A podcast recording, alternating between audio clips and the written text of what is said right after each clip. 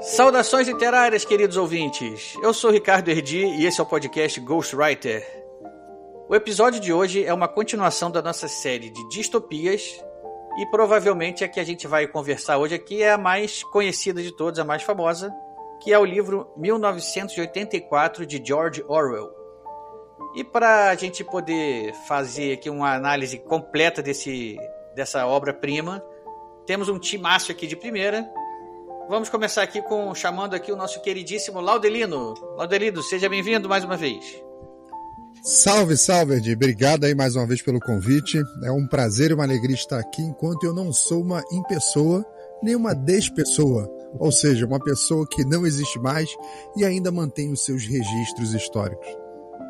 Muito bem, Laudelino. E eu, eu, eu, só vou fazer uma pequena correção aqui, porque eu não tenho que te dar mais boas-vindas boas e você agradecer o convite, porque você é da casa já, tá? Você já tem a chave da porta. Você educação, já... é educação. Isso aí.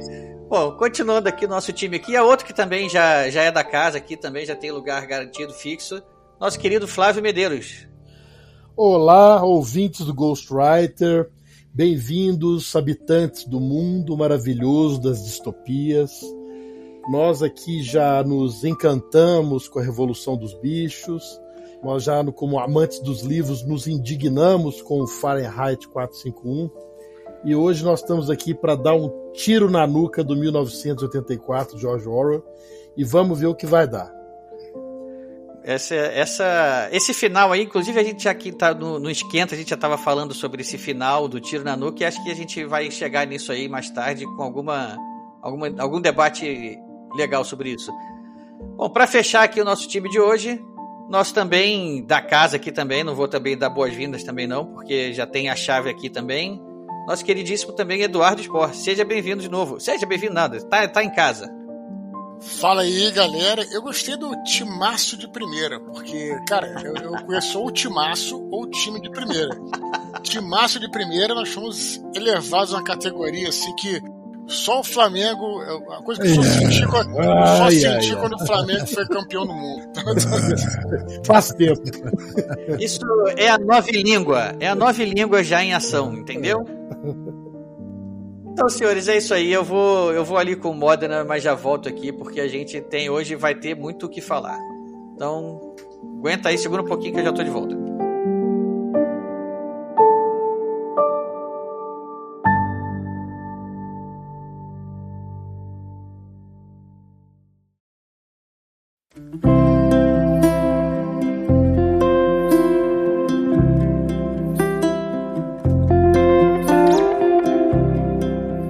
Salve, salve amantes de literatura! Sejam todos bem-vindos a mais uma leitura de e-mails e recados do podcast Ghostwriter.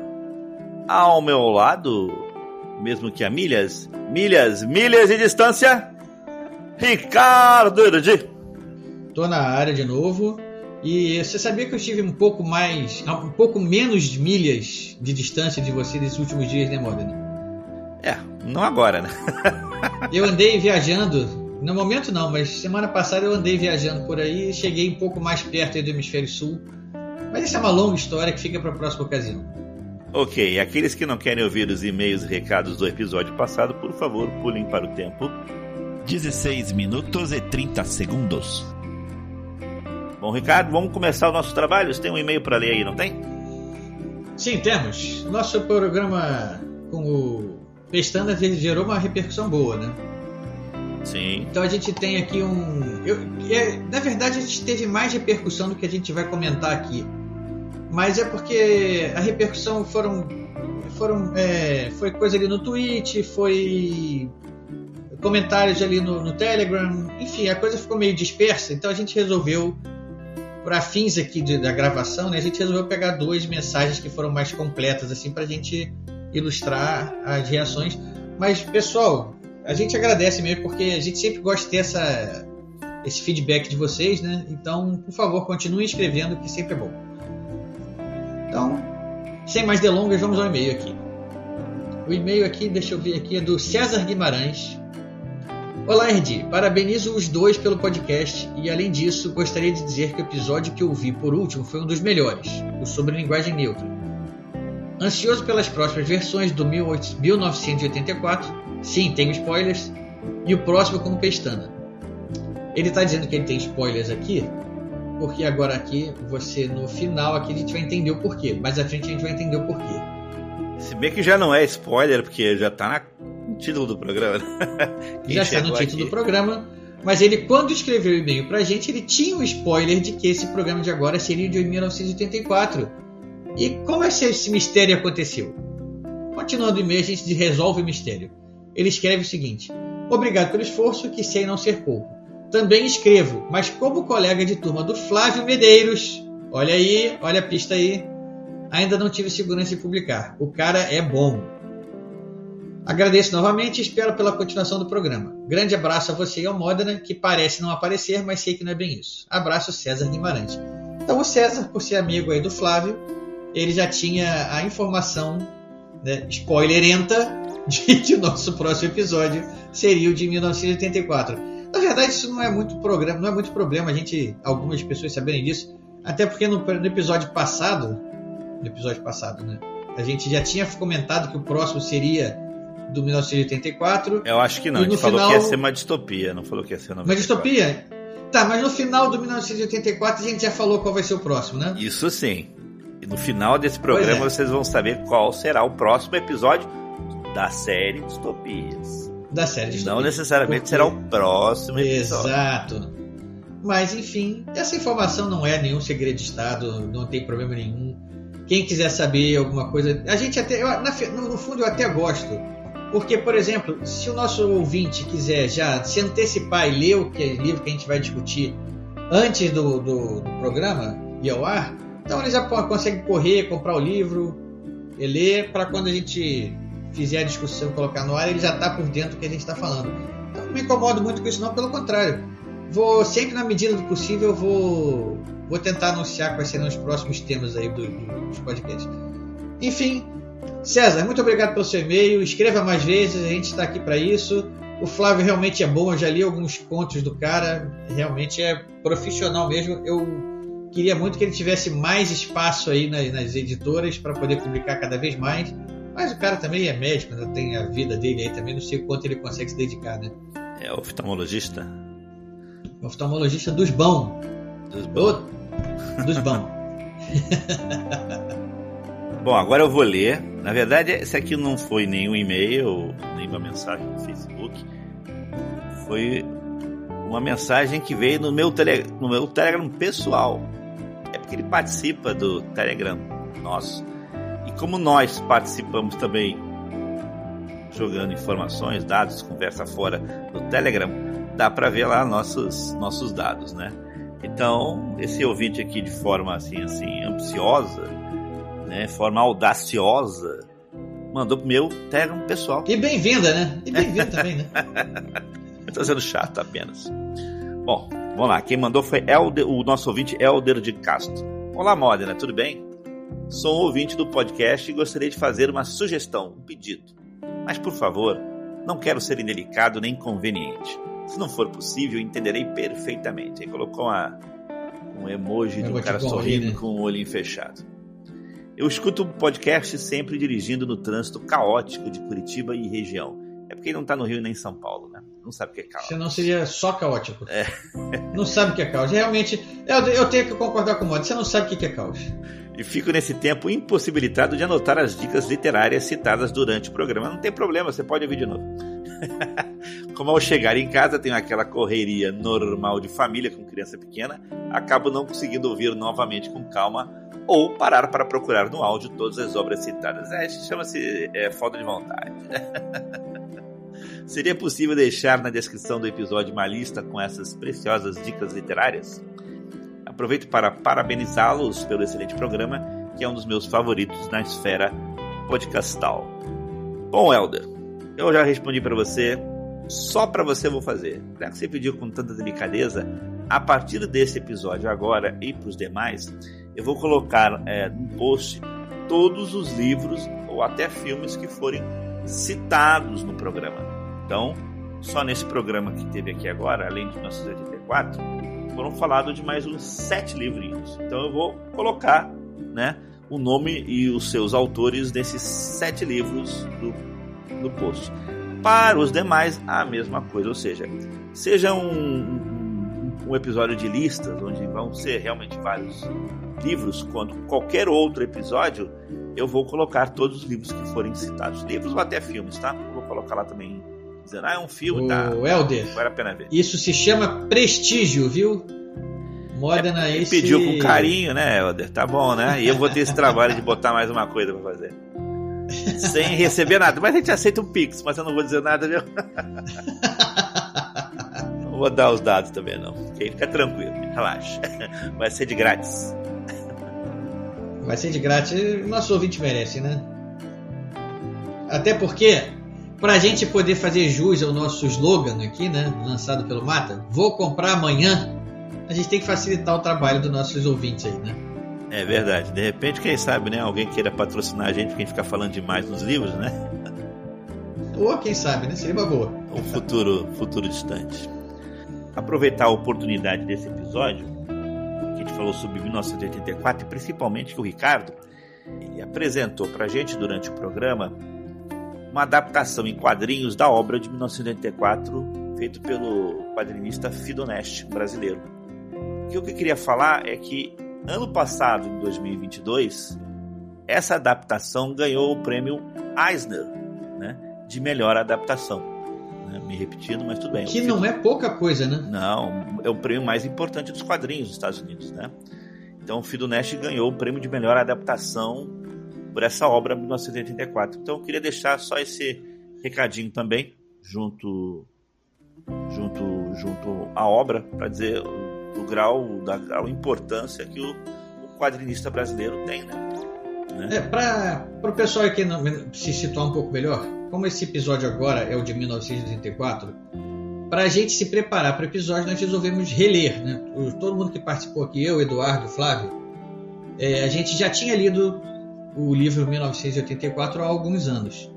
E para a gente se preparar, resolvemos reler. Eu, nessa, nessa minha preparação, em vez de reler o livro, eu resolvi reler os, esse, essa obra aí, os quadrinhos, que foi a adaptação que o Fido Neste, que é um quadrinista brasileiro, eu não, não sabia, é, fez. E eu achei muito legal, achei muito bem feito. Assim, eu elogiei bastante aí no, no, no final do episódio, vocês vão ver. E aí o Melden me veio com essa notícia que eu não sabia. É, de fato, a obra é tão boa que ela, ela não, só é, não só é boa na sua opinião, ele é boa na opinião do Eisner, né, do prêmio Eisner. Né, então fica aí a, a explicação e a, e a nota né, de que vale a pena quem tiver a fim de ler, que não leu ainda, ou quem tiver a fim de reler, se tiver acesso a essa versão em quadrinhos, eu acho que vale muito a pena. Essa adaptação em quadrinhos é de fácil encontrar, tá? Nas livrarias né, e sites mais especializados. Especializados não, mais famosos que nós temos disponíveis no Brasil, vocês vão encontrar com facilidade essa adaptação em quadrinhos do 1984, feita pelo Fido Nest. Então, fica mais uma dica, além das outras que vão estar disponíveis também no post, né? Mas queria falar sobre essa, porque não é qualquer obra que ganha um prêmio Eisner, né? Não, é relevante demais e foi uma, foi uma ótima informação aí, porque quando o pessoal for ouvir agora o podcast para frente, vai, vai escutar algumas referências que eu fiz a essa obra e agora já sabe que não é só uma obra que eu escolhi, que eu, eu escolhi uma casa, mas eu não sabia que ela tinha essa qualidade toda. Constatei a qualidade, mas fiquei mais feliz ainda de saber que ela foi merecedora de um prêmio tão importante assim.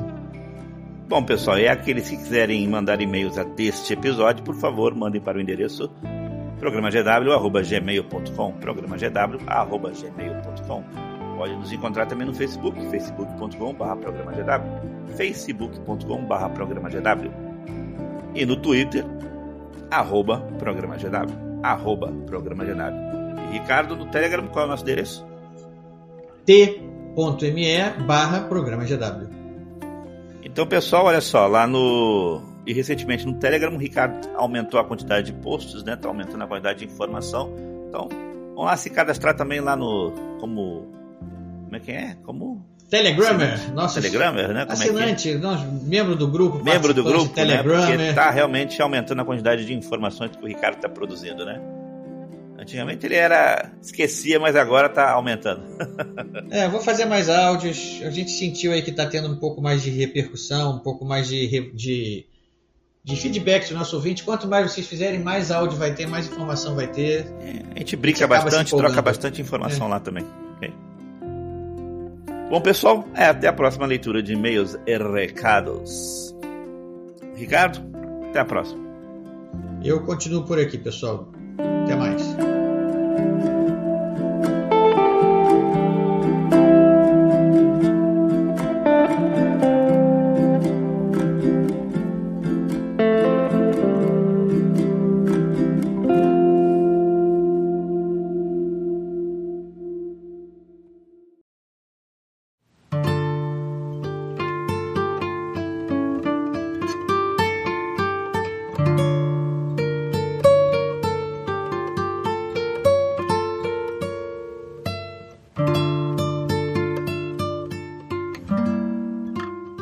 Senhores, estamos de volta com o nosso timaço de primeira aqui, como o Eduardo eh, bem lembrou.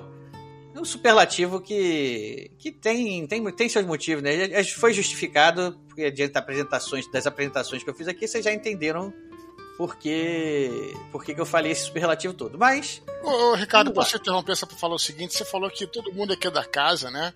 Você. É, então, já que a gente está falando de revoluções e tal, é, que tal a gente tirar o Ricardo, né? E fica só a gente. o Big Brother tá de olho em vocês, hein? Isso aí vocês. Bem no climão do, do 1984, né, cara? Pois é, mas isso tá registrado e pode ser que no, a partir do próximo episódio vocês não existam mais. Seria mais fácil você não existir, né? Seria o, seria o caminho, o caminho de uma distopia mesmo, né, cara? Não vou bancar essa queda de braço, não. São três contra um. Eu acho melhor a gente mudar de assunto. Vamos seguir em frente, que tal? Vamos lá seguir em frente? Para começar a falar desse livro, é, é, um livro que todo mundo já conhece, todo mundo já ouviu falar, né? Obviamente, nem todo mundo leu, mas todo mundo já ouviu falar, porque foi um livro muito marcante que gerou debate intenso e está cada vez mais é, se tornando uma obra imprescindível para entender é, não só possibilidades de futuro de sociedades é, totalitárias, como para entender o próprio presente que tá, tem acontecido. E para a gente começar essa análise aqui, acho que o Eduardo também tem alguma coisa para falar de recado aí também, porque até o Eduardo também já, já conversou sobre esse livro antes, né, Eduardo? Não, não, só queria é, avisar a galera aí que eu até tinha falado pro Ricardo pra gente lembrar disso. Eu, é, dando uma opinião, uma opinião pessoal, né? Opinião pessoal mas é, eu relutei muito, cara, em participar desse programa pelo seguinte motivo. Na verdade, até, até ficava pensando se valia a pena fazer, se não valia, porque é, nós fizemos lá no Nerdcast, quem, às vezes, que, provavelmente quem está nos escutando também conhece o Nerdcast, também já escutou vários, fizemos um excelente programa sobre 1984. Isso tem, acho que tem mais uns 10 anos, por aí chutando, né? E o programa é tão bom né, que a gente considerava e considera assim, né, um programa definitivo.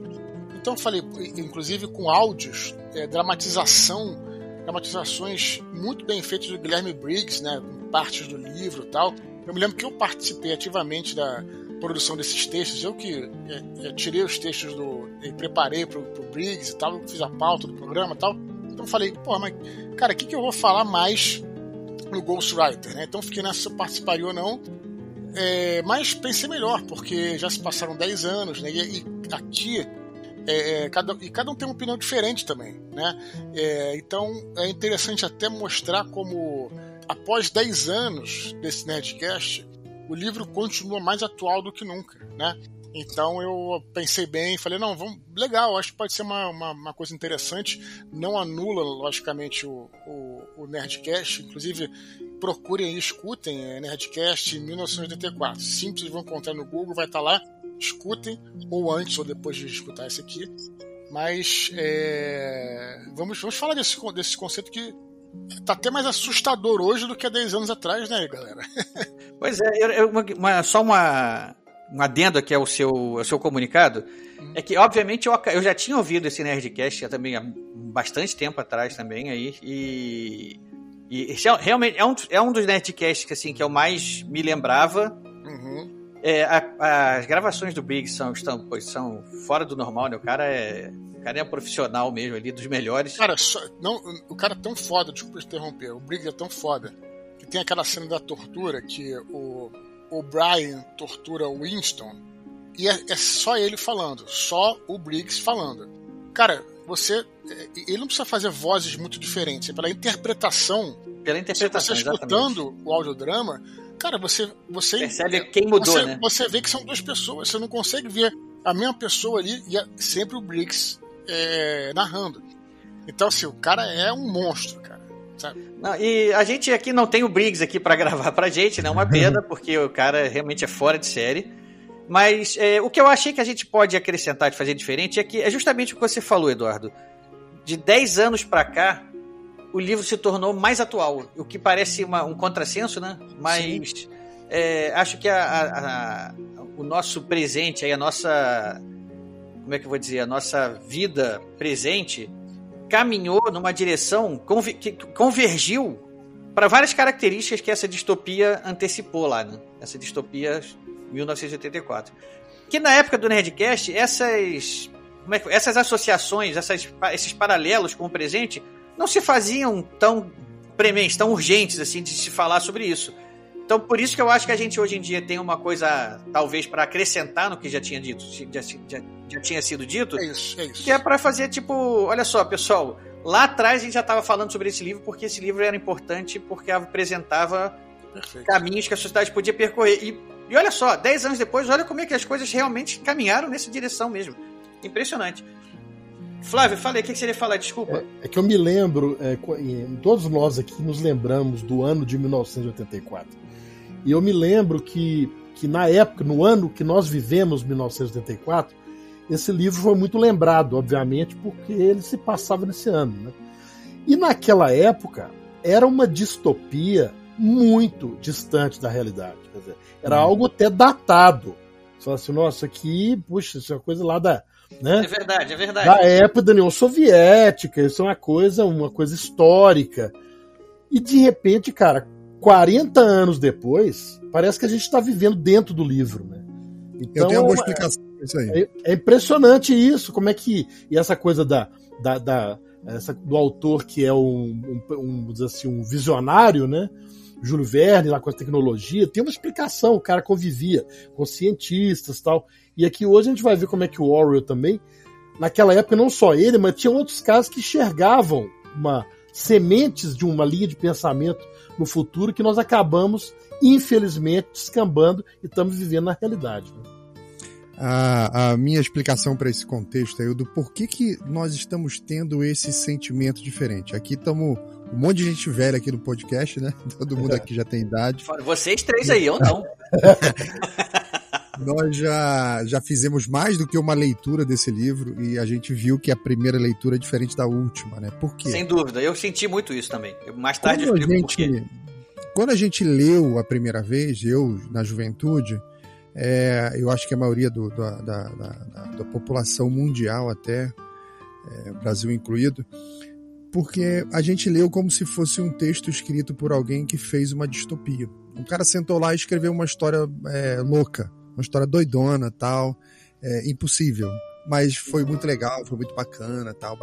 Aí com a nossa experiência vivida aqui no Brasil, nesse ambiente de perdas de liberdade, de repressão, de tudo que a gente está vivendo, o livro passou a fazer sentido e a gente entrando na, na, na leitura, a nova leitura do livro, com nova cultura, você está mais velho, você tem mais bagagem. Aí você vê que aquilo não era uma distopia só. Era um autor escrevendo sobre as decepções dele é, em todo o ambiente socialista que ele viveu, as experiências dele de guerra, na política e no dia a dia ali. Aquilo tudo acabou virando uma distopia. E ele fez uma descrição do que ele viveu, das decepções. E a gente leu como se fosse uma obra de ficção e depois com a experiência batendo, sabe, o pessoal fala que a água bate na bunda, você olha e fala assim: opa, peraí, isso aqui não é só uma história maluca. O cara, o que ele escreveu aqui tá fazendo sentido. Ele previu muita coisa que a gente não sabia, que, tava, que era uma previsão, né? olha só, o que é interessante disso que o Lauderino falou é que você tem é, realmente, até na, na, na, vida do George Orwell, né? E é por isso que um outro recado que eu queria dar é pra galera escutar também o Ghostwriter 80, que foi sobre a Revolução dos Bichos, isso, que é um bichos. livro que é um, é, que é um livro do, do George Orwell anterior ao 1984. Olha, e, e, lá a gente fala um pouquinho mais da biografia do George Orwell, que acho que aqui a gente pode falar não precisa detalhar tanto que a gente já falou, mas eu acho importante para o contexto que a, a, a, galera hoje em dia, né, muita gente que fica um pouquinho melindrada fala que tanto Revolução dos Bichos como 1984 é uma é um manifesto anti, anti-socialista, a galera fica meio. Especialmente a galera mais da esquerda fica meio chateada, fica meio. Cara, não é isso. O que aconteceu é que o George Orwell era precisamente um socialista. Mas o, o que é, ele se classificava como um socialista democrático. Quando ele viu ali, né, no começo lá, ele, né, ele viu, uh, essa, vislumbrou essa possibilidade de socialismo, ele achou excelente, né? Só que à medida que houve a revolução, a revolução russa, e os caminhos que, que, que, que a revolução seguiu, que é essa fábula, né, que esse paralelo que ele faz na Revolução dos Bichos, né? Ele diz, olha, aquele, aquela ideia socialista, democrática, de liberdade que eu acreditava, né, que é, é a igualdade para todos e tal, foi totalmente distorcida na União Soviética. Né? As, é, a gente hoje sabe historicamente que nunca foi alguma nunca foi algo virtuoso, mas muita gente pensava isso, né? Que a Revolução Russa era algo virtuoso, que era algo que ia é, propor uma igualdade entre todos e tal, especialmente fora da Rússia, né? Então, quando, especialmente depois da Segunda Guerra Mundial, com Stalin, né, com a perseguição do Trotsky, depois daquela situação toda, o que aconteceu foi justamente que é, o mundo começou a enxergar, a gente no, no podcast de Revolução dos Bichos, a gente fala até do Brasil, a gente fala do Jorge Amado, que aconteceu a mesma coisa também, se decepcionou. Jorge Amado sempre foi um cara de esquerda, sempre foi um socialista, mas se decepcionou com o comunismo em si, especialmente com o socialismo soviético. Então, o que o George Orwell é, é, faz, então quem, quem fala assim, ah, mas é, esse livro não vale nada, é só um manifesto antissocialista, é porque essa pessoa entende o socialismo como algo totalitário. Né? O George Orwell entendia que existia uma possibilidade de um socialismo democrático e que ele foi totalmente distorcido né, com ah, os rumos da revolução, né? E aí, aí sim ele escreve primeiro então Revolução dos Bichos, que é uma fábula que fala sobre tudo isso e também e como é uma fábula, ele também aproveita para fazer as críticas ao próprio capitalismo, à própria burguesia. Então escutem o nosso programa sobre Revolução dos Bichos e aqui no 1984, que foi publicado depois, ele já está. Ele extrapola, extrapola esses conceitos, né? cria um ambiente, vamos dizer assim, fictício, né? quer dizer, é muito real, mas fictício, para ir desconstruindo esses conceitos que são próprios tanto do socialismo, so, é, muitos regimes totalitários, né? principalmente o socialismo soviético, o, o nacional-socialismo alemão, né?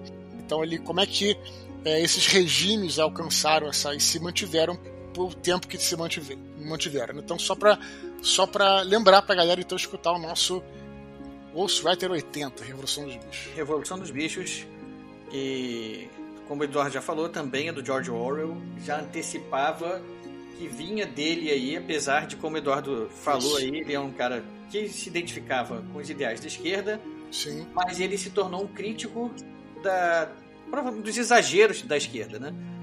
E aí essa, já deu para perceber isso pelo Revolução dos Bichos, a sátira que ele faz da Revolução Russa, e agora, algum tempo depois, ele lança em 1984, que aí a, aí a crítica é pesada. E aí a gente vai chegar nela lá. Laudelino, você também deu uma estudada na biografia do, do Orwell aí. Você quer acrescentar Sim. alguma coisa? Quero, quero antes de eu falar um pouco aí, algumas coisas bacanas antes de falar da biografia dele, um ponto interessante que o Eduardo falou aí sobre é, a propaganda. Você tem que pensar no contexto do, do, do autor da época, né? A propaganda da, da, do regime é, Stalin na época no exterior era muito forte. Então você tinha uma realidade dentro da Rússia e outra fora. Por isso que pessoas como o autor que a gente está falando hoje passou por um processo de decepção.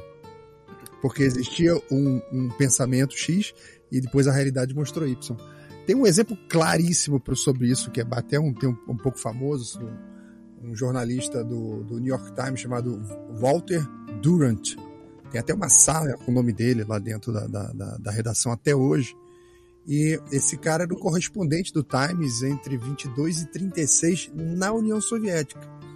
Só que ele chegou lá e o Stalin abraçou o cara, deu uma vida de luxo para ele, é, o, cara, o cara ficava com restaurante de luxo, tinha um monte de mulher lá em volta dele, a vida dele era uma maravilha e ele era o correspondente.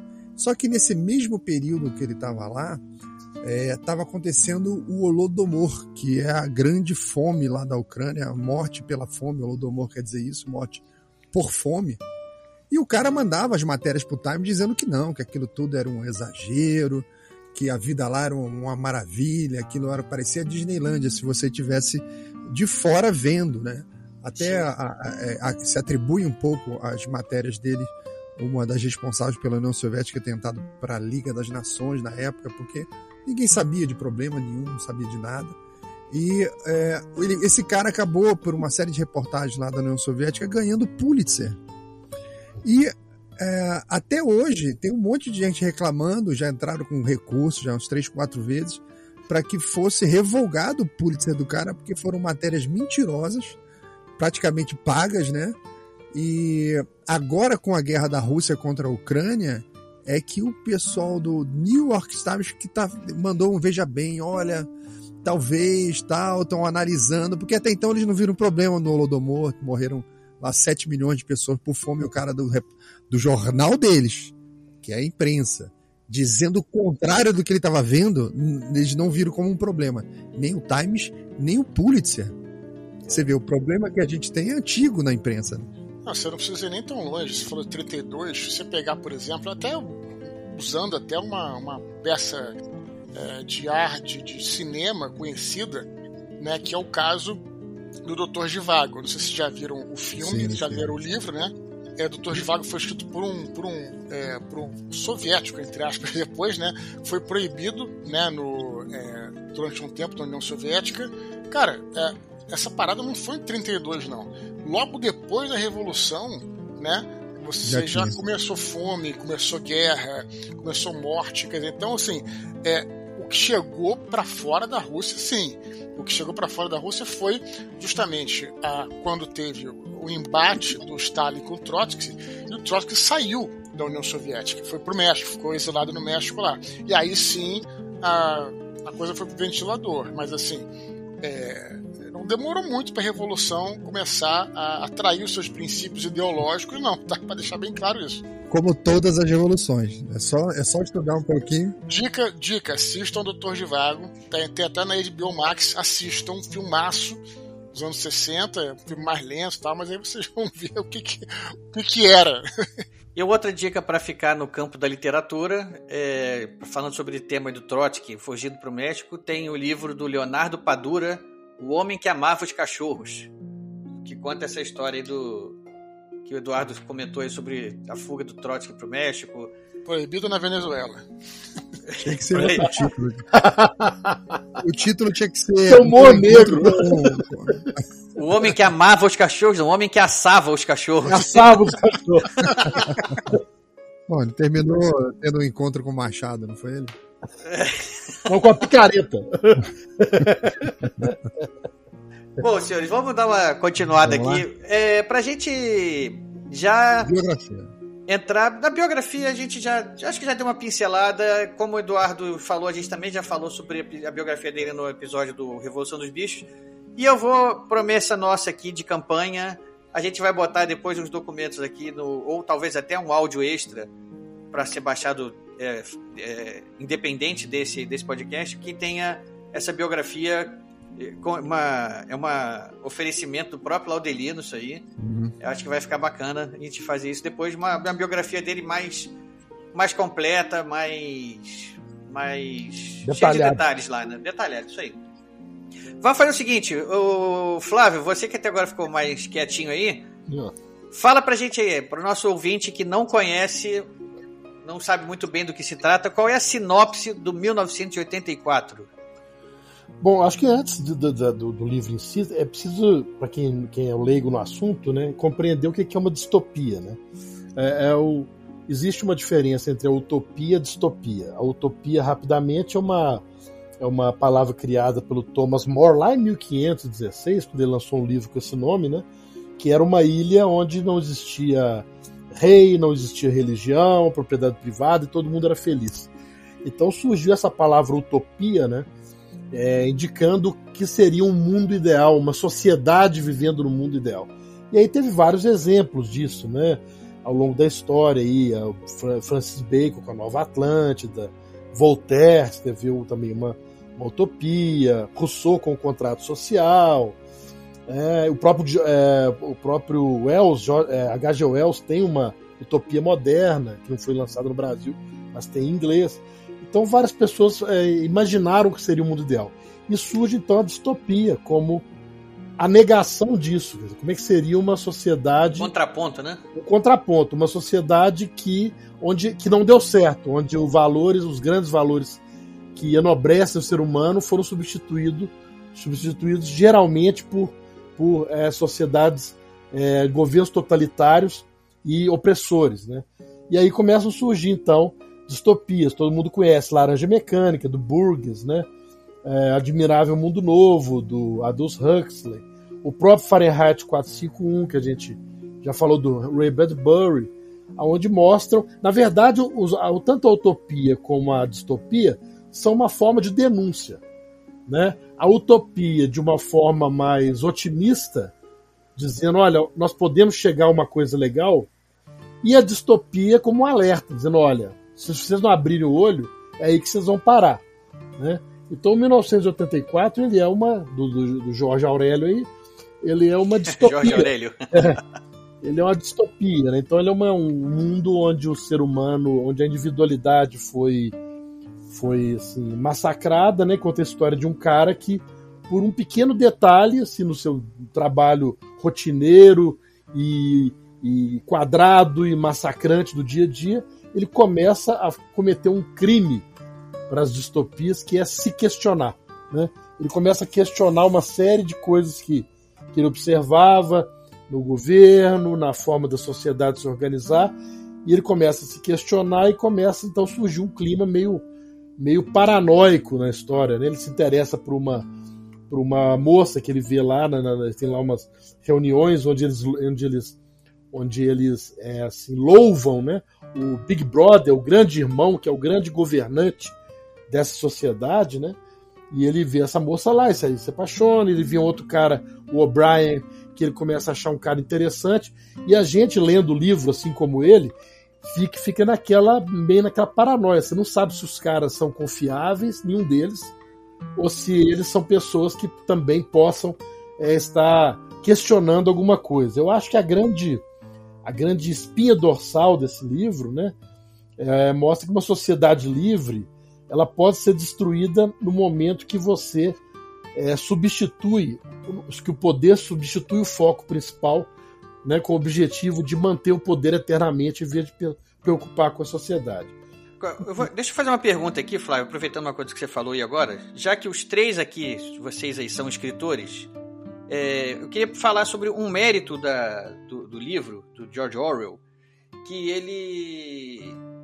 Assim, o, o 1984 tem muitos méritos, né? E vamos falar assim: o, o principal que trouxe a obra à relevância até a data de hoje em dia, cada vez mais, eu acho que a grande crítica que ele faz, a previsão que ele faz de uma sociedade totalitária e como a gente está tá se encaminhando para várias dessas coisas que ele alertou aí.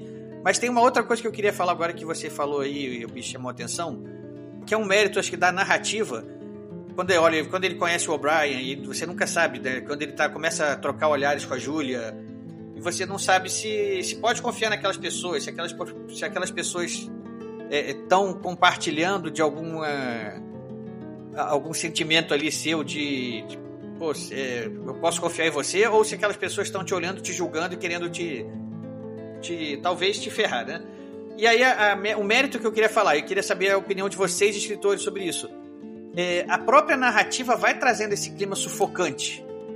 Né? eu, eu me lembro de quando eu li, muito tempo atrás, eu sentia isso, mas na releitura isso veio muito mais forte.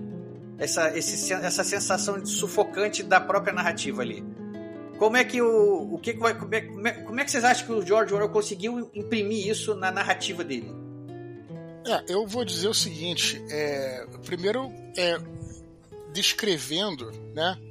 Aliás, várias coisas, é muito difícil, mas primeiro o dia a dia do Winston, que é o personagem principal, que ah, uma das maneiras de você criar essa, essa subserviência ao sistema, né, e portanto essa opressão e esse clima de, de o cara estar tá sufocado, né, é você deixar o personagem e a pessoa na vida real, porque essas coisas aconteceram de uma forma ou de outra, extremamente vulnerável, né? Então os personagens, né, eles estão sempre passando fome, passando necessidade, às vezes não tem uma lâmina para fazer a barba, né?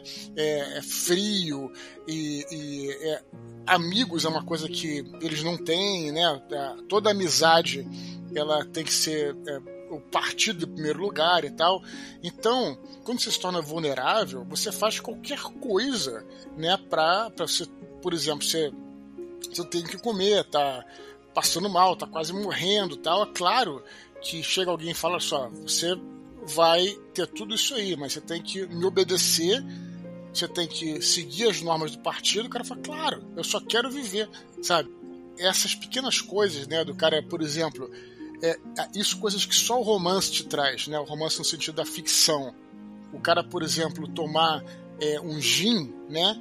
E lembrar de como é que era o gin antigamente, há, há anos atrás, quando ele era garoto, antes da guerra, a gente pode até falar um pouquinho disso e hoje o gin tá com gosto ruim, meio de óleo, sabe? Não é uma coisa misturada, sabe? Porra, ele, é, são esses sentimentos, né, de sensação, de cheiro, de gosto, que o romance te traz e que sim, cria um clima opressor, porque a única salvação que a pessoa tem é estar com a sociedade, que, na sociedade que eu digo, estar com a comunidade, né? Você se mutilar enquanto indivíduo. Então esse clima opressor, eu acho que ele constrói, dentre outras maneiras, eu acho que dessa forma aí que eu falei. Eu acho que ele conseguiu impor é, isso na, na, narrativa porque não foi algo inventado. Ele Sim. viveu isso. Sim, ele viveu claro. isso. Então ele está fazendo uma descrição é, pura ali dos sentimentos. Da experiência dele, né? Da experiência dele que começou lá na Guerra Civil Espanhola. Ele viu isso na prática acontecendo. É, e ali, quando ele começa a relatar e criar esse ambiente, é, não deve nem ter sido tão difícil assim, porque isso é muito impactante para quando você é, tem contato com isso pela primeira vez. Né? Que você toma esse choque da realidade e, e, e você vê na sua cara que uma pessoa está contra a própria é, é, é, verdade, contra a própria coisa que ela acredita, para que ela não sofra alguma coisa é, é, posterior. Ela se, ela se entrega ali como ser humano. E a pessoa, quando vê isso pela primeira vez, é um choque terrível. Tem um interessante, um trecho que o Eduardo me fez lembrar aqui, porque um, do, um dos grandes instrumentos do opressor para dominação é o famoso dividir para conquistar, né? Quer dizer, quanto mais você separa as pessoas, mais vulneráveis, mais, mais assim, indefesas elas se sentem. E uma das formas é essa que o Eduardo falou, que é você é, neutralizar os sentimentos, né? O, o, e que é o que leva a uma coisa que a gente está vivendo, começando a viver hoje, que eu achava até pouco tempo inimaginável, que é o denuncismo, né? É, diante de algumas situações que é taxadas como, como antidemocráticas, por exemplo, gente denunciando irmão, denunciando mãe, denunciando pai, como acontecia na Alemanha nazista, né? E deixa eu, Flávio, deixa eu aproveitar isso e falar, dar um exemplo que me chocou Uhum. Né? É, a gente está gravando isso agora, é, início de fevereiro aqui, né? E aconteceu um episódio recentemente no Brasil lá do, do, de uma turma lá que invadiu o Congresso, etc e tal. E eu não me lembro qual foi o órgão aí do governo, já depois que o Lula sumiu, etc e tal, e o, algum órgão do governo que pediu para que as pessoas denunciassem quem eles conheciam que tinham participado daquele, daquele, daquele evento. Uhum. E, e, não só, isso já, né? já, me, já me soa como bem 1984 essa história, tipo, um, um governo pedindo para que os cidadãos denunciem os outros cidadãos. É, como esse teve gente do próprio meio da literatura, da ficção científica, que compartilhou isso, que ajudou a divulgar isso. Pessoal, vamos denunciar os fascistas. Exatamente.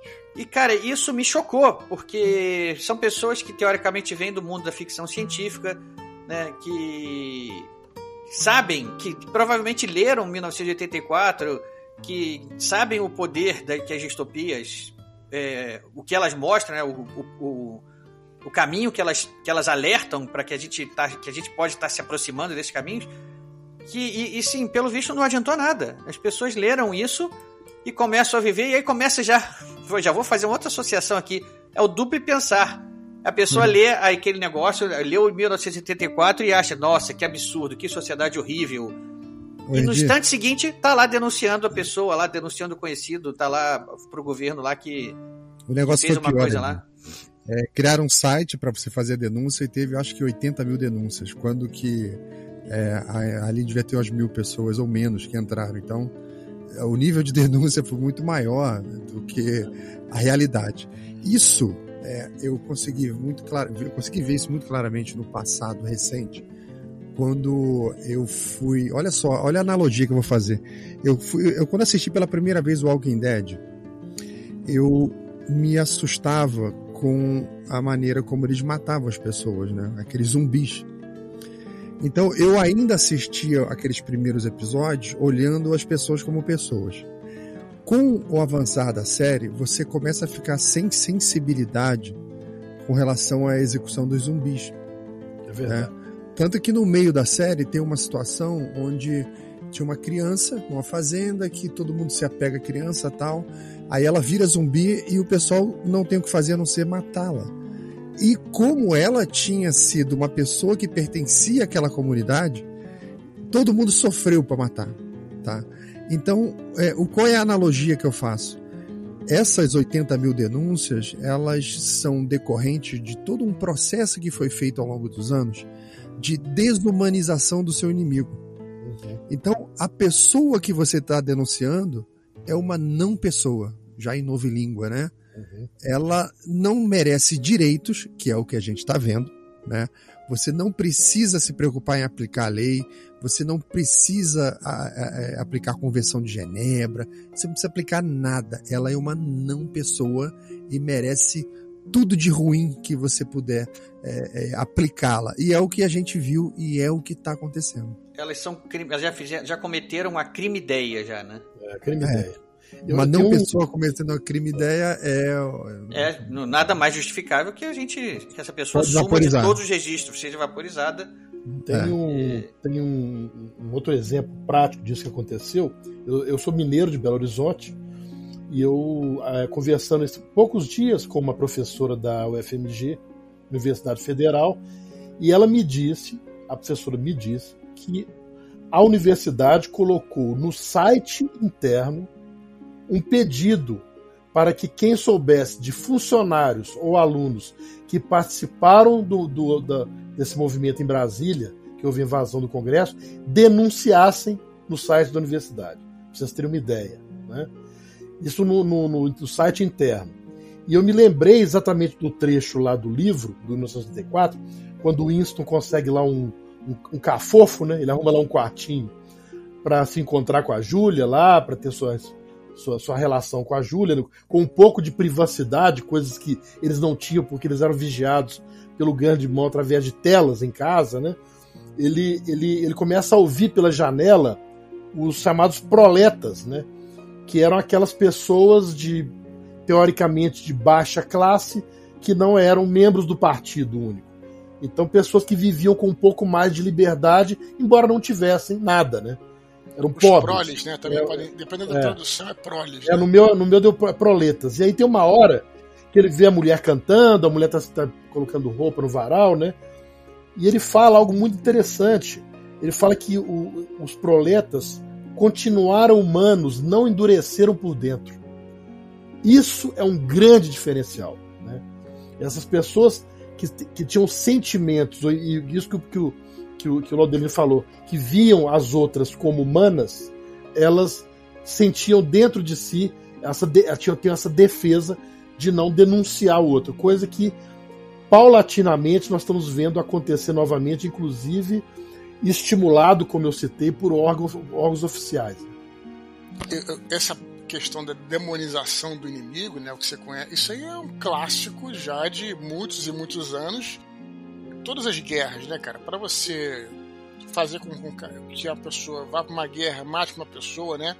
E matar com crueldade também foi algo é, é, que foi muito visto. A gente é até engraçado falar isso porque acaba sempre dizem que a coisa acaba sempre indo pro, pro nazismo, né?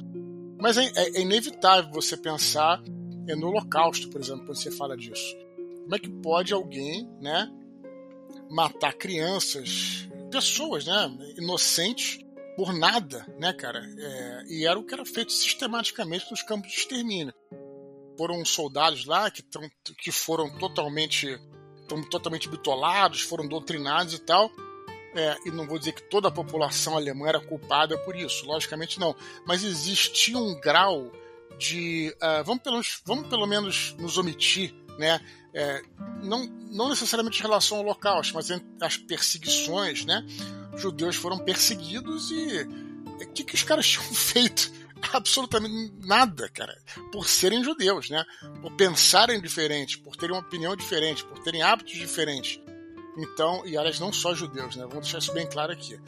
É preciso tomar muito cuidado com essa demonização do inimigo, com essa desumanização é, do teu adversário, de pessoas que pensam diferente de você. Isso é, é um alerta que o 1984 nos traz, que já foi visto na nossa história, e é algo muitíssimo perigoso. E nós estamos ouvindo hoje falar muito no chamado ódio do bem, que é exatamente isso. Né? O, o, o Winston lá tem um, no ambiente do 1984 eles estão vivendo uma guerra, né? São três blocos, né? Você tem lá o, o a, a, é, chamar, a Eurásia, né? A Lestásia e a Oceânia, que é onde ele vive, né? E, e, e a Oceânia está sempre em guerra com alguém, ou com a Lestásia ou com a Eurásia. E Na verdade, peraí, deixa eu, deixa eu fazer uma observação aqui, mas não é, não é uma correção. Ele está sempre em guerra contra a mesma, o mesmo inimigo. O inimigo nunca muda. É, é né? isso, isso, que eu ia dizer. Às vezes, na notícia, o nome muda, Lestásia para Eurásia. Mas eles alteram as notícias passadas de forma que falam, não, sempre foi esse, não era o outro. Exatamente. Então, isso, então, isso, isso, é, isso, é, isso é diabólico. Isso. O, o reescrever a história para que você não aprenda com ela é um recurso que o totalitarismo usa até hoje. Então, quando você fala, não, é o nós e eles, então nós, nós somos o bem, é tudo que nós fazemos, seja censura, seja violência, mas que for em, honra desse bem, é justificado. E o próprio Winston, na história, ele fala lá que eles suspeitam até que as próprias bombas que estouravam na cidade às vezes eram. A Júlia questiona se não, se não eram lançadas pelo próprio governo para gerar essa insegurança na população. E ele fala né, que tinha, continuava tendo estupros, ter, é, tortura, etc. Mas, quando cometidas pelo nosso lado e não pelo inimigo, elas são meritórias. Então, isso é terrível, né? Eu só queria propor a galera, já que a, a discussão tá pegando fogo aí, tô achando excelente, é, a gente voltar um pouquinho para a galera que é, não conhece tanto do livro. Eu queria explorar um pouquinho mais a sinopse aqui, não a sinopse, porque a sinopse é, é rápido, mas falar um pouquinho mais do livro em si. Do contexto, né? O contexto é, do livro, né? a sociedade é, o, criada, né? Isso, olha, é, é, o, o George Orwell classificava como ficção política. Eu gostava de dizer que era uma ficção, gênero ficção política, né? Você pode entender como ficção científica até, considerando que isso seria 40 anos do futuro, né, a partir da quando ele escreveu. Eu gosto de pensar, particularmente, é uma coisa minha, que também pode ser entendido como uma, um romance de história alternativa, porque se você pensar bem, meio que dá a entender que houve a Segunda Guerra Mundial. Né? E, apesar, e, a, e após a Segunda Guerra Mundial é que houve a configuração do mundo nesses três polos aí. Assim como é, é, acabou existindo né, entre Estados Unidos União Soviética, né, o socialismo o capitalismo, no mundo do 1984, é, é, tem três grandes blocos, né, que é, é Oceania. Eu gostei mais da maneira que o, o Flávio falou, Oceânia. Eu gostei pra caramba, achei mais É. legal. Do meu tá Oceânia. É. Tem a, a Eurásia, né? E a Lestásia, não é isso? Não é isso? Isso. São, são os três blocos. E Inclusive, o- ele até identifica no mapa do mundo onde é cada uma delas, eu agora não vou me lembrar e não, eu não anotei onde estava isso. Sim, ficou polarizado, né? É, polarizado, no caso, entre, não sei se polarizado entre, é, dividido em tre- três grandes blocos, né? E a, a, a Inglaterra, ela passou a ser uma. toda a Grã-Bretanha, enfim, não se sabe muito como é que são os outros blocos, passou a ser é, um regime totalitário, a exemplo do que foi né, o nacionalsocialismo alemão e o que era de fato naquela época mesmo a- a- o socialismo soviético, né?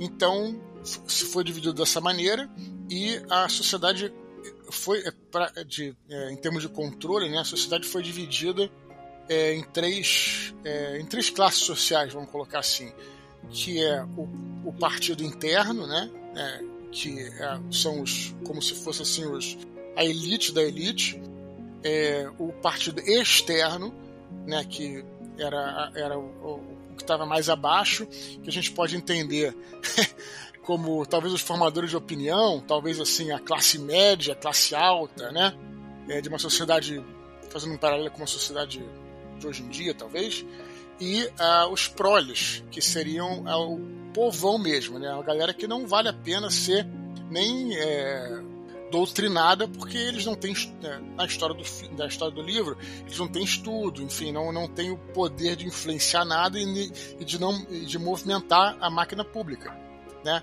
Então são essas três é, são essas três classes sociais. Winston Smith né ele é o, é nosso protagonista ele trabalha no Ministério da Verdade né? E o que é o Ministério da Verdade? É onde se cria mentira quer dizer que é onde se é, ele, o, o trabalho dele é pegar justamente os jornais que já foram publicados e ele recebe lá uma instrução de alguém que manda do partido interno. Ele nem sabe quem é que recebe por um tubo, né, cara? Na, na época não tinha tecnologia e eles inventaram assim um, um mecanismo e ele altera o jornal, né, conforme o partido vai pedindo. E justamente por isso, talvez ele tenha essa, esses, ele começa a se questionar, né? Porque Uhum. pô, vai alterando a verdade, o que estava antes, como é que é o negócio? E o que acontece é que ele mora num, num apartamento, num pequeno apartamento, é, e por acaso, por acaso esse apartamento tinha uma, um- uma reentrância ali, onde era para ser colocada uma, um, um- um armário que não foi colocado, e naquela reentrância, naquele lugarzinho ali, ele conseguia conseguia por alguns minutos ficar fora da visão da teletela. A teletela também é um dispositivo. Aí tem essa coisa de um pouquinho de ficção científica, que é todos os lugares que eles vão tem uma tela que não só transmite, como consegue te enxergar. Né? Como se fosse um computador com uma webcam assim, só que grandão. E ali é, ela fica sempre te observando. Né? É uma, é, é, é parada, uma paranoia total, né, cara? E aí o, ele se esconde um daqueles cantinhos ali da, que ele tem e começa a escrever alguma coisa. É, que- É, aquele cantinho é o único lugar onde ele tem a privacidade em todo, todos os momentos da vida dele, né? Isso, aí ele começa a se questionar. E quando ele começa a se questionar, ele se torna um criminoso. Ele começa, ele comete a tal da crime ideia que você não precisa nem, é, vamos dizer assim, é, propagar su- os seus ideais, o que você acredita. Só o fato de você pensar, você já é um criminoso. Esse aí é o conceito. Não adianta colocar em prática o que você pensou. Ba- Basta pensar que você já tá. já é um criminoso que já merece. já se tornou uma não pessoa, né? É, o pensamento é ilegal nesse contexto da nova língua, né? A ilegalidade. A ilegalidade do pensamento na nova língua, que é o crime ideia, que é o crime ideológico. Você está pensando coisas que não são permitidas.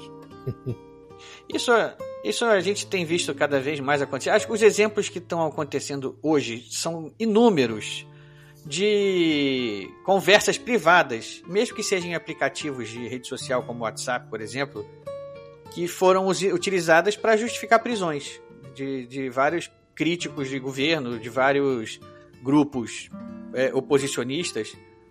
É, não, não nem de governo, né? Eu tô eu estou já me referindo a grupos ideológicos, né? E se você está do lado errado da ideologia, nesse errado aí entre muitas aspas, já está sendo justificado de modo oficial que se você seja preso. Sim. É, mas, deixa, mas deixa eu só, só falar uma parada. É que eu acho, o Ricardo, que isso não configuraria uma crime ideia pelo seguinte motivo, porque foi algo escrito, algo externalizado. É verdade, nesse a, caso, a, é, sim, tem uma, ideia, tem uma diferença. A crime, a crime ideia, ela se caracteriza justamente é, no, na medida que é, é, tão grande a repressão, quer dizer, e o terror é, é, é tão grande que você chega num ponto que você é, realmente você mesmo, né? Se sente culpado, sua, né? Faz a sua autocensura e numa última instância você sequer consegue pensar naquilo, porque é uma coisa tão grotesca, né? Segundo a visão é, do, do, do partido, que seja, do regime no caso, que você não consegue sequer pensar, né? Então é, você não só que, claro, né, você uh, acaba se questionando, você não tem como controlar os seus pensamentos e muitos se eh, acabam se tornando criminosos, né, cara? Então, essa que é, que é a grande questão. Então, a crime ideia é você é, até se censurar. Também acontece hoje em dia, né? Você não tem mais. Você não precisa ter, vamos dizer assim, eh, você tem mecanismos de censura, mas você não precisa ter, porque é, a, As próprias pessoas. A, a, né? pressão é tão grande que você pensa cinco, seis, sete vezes antes de é, fazer qualquer externalização daquilo. Lá eles têm o crime facial, que eu não lembro se, se na, na, não sei se na, no que vocês leram eles fazem essa diferenciação. Né? O crime facial, o Winston descreve o seguinte, da seguinte forma: é, por exemplo, um momento de grande euforia por uma vitória, a sua fisionomia não traduzia exatamente aquele momento de euforia. Então, é um, é, uma, é um crime de opinião. Está dentro da sua mente um pensamento é, subversivo, mesmo que você não esteja externando. Né? Então é, é uma, vamos dizer assim, é uma, uma é quase uma crime ideia, mas ele é uma coisa mais sutil, né? Então, só para a gente, só para dar uma, uma fechada aqui, então, nesses conceitos que o livro lança, um breve resumo do que foi dito até agora é o seguinte: é, 1984 se passa é uma história que se passa numa sociedade é, totalitária, onde existe um governo completamente repressor, é, repressor ao extremo. É, o, todos os indivíduos ali, os cidadãos, são, com, são observados é, 24 horas por dia, 7 dias por semana, por essas teletelas. E o governo tem várias várias ferramentas que ele usa para forçar nessa repressão, para forçar esse controle sobre as, sobre as pessoas. Uma dessas, uma das mais poderosas, inclusive que a gente discutiu bastante aqui no episódio passado, que é o uso da, da, da linguagem, né? A linguagem vai sendo cada vez mais podada, o que, o que eles chamam de a nova língua, ela vai sendo cada vez mais podada, porque é uma, uma sacada genial que eu acho que o George Orwell faz nisso é, ele, ele explicar que quanto menor o vocabulário, quanto menos palavras as pessoas têm para descrever a realidade que a cerca, né, para tentar descrever os seus, seus, seus sentimentos, suas, é, suas visões, seus sonhos, mais limitado fica a pessoa, mais é, menos, menos inteligente, né? mais, mais limitada mesmo, mais estupidificada fica a pessoa para não conseguir colocar em palavras aquilo que ela pensa, aquilo que ela imagina. Então, se ela tem um pensamento subversivo, né, dentro do contexto ali subversivo, mas ela não consegue explicar esse sentimento, ela fica mais anestesiada, né? Ela não consegue explicar o que, que ela está achando de errado ali, né? O que, que ela, como, como externalizar esse sentimento subversivo que ela está tendo ali, né? Sim, como ela não consegue externalizar, ela não consegue evoluir naquele pensamento, ela não consegue propagar aquela ideia, porque ela não consegue expressar aquilo que ela sentiu ou que ela compreendeu. E vocês lembram no livro que tinha algumas pessoas que tinham como função excluir palavras. Excluir palavras cada vez mais, exatamente. Apagando palavras e eles se orgulhavam de a cada ano o dicionário de nova língua ser cada vez menor menor, menor, até o ponto onde que ninguém poderia expressar nada. Ou seja, ao não expressar nada, só te resta escutar e obedecer. É, e isso, isso, acaba completamente com o debate de ideias. Né? Uma sociedade cresce com o debate, né? com, a, com o confronto de ideias. Né? Ideias que são que, que, que, surgem em determinada época, mais tarde elas são é, derrubadas ou elas são suplementadas por outras ideias que, que acabam aparecendo e que ganham a nova o coração das pessoas ali e a, e a sociedade vai mudando e vai evoluindo e é assim que funciona. O debate livre de ideias é, uma, é, um, é um das, é, uma das grandes ferramentas que a, que a humanidade possui para evoluir. E, e, outra coisa que faz parte disso que vocês disseram agora, é, na estratégia deles lá, né, tem um, um, lema do partido lá que liberdade é escravidão, né?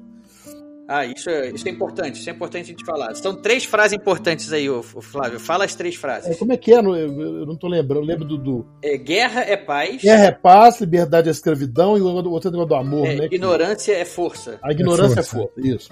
E ele. E ele é, eu estava dizendo sobre os conceitos, esses conceitos de liberdade, conceito de família, né? Por isso que o totalitarismo tanto quer destruir esse conceito é, é, é, os conceitos são aqueles pilares aonde você, indivíduo, se baseia para elaborar juízos. Então, para você é, tomar uma postura, uma, formar uma opinião sobre determinada coisa, você parte de princípios que estão nesses conceitos. Né? Então é muito interessante a gente ver como que isso acontece.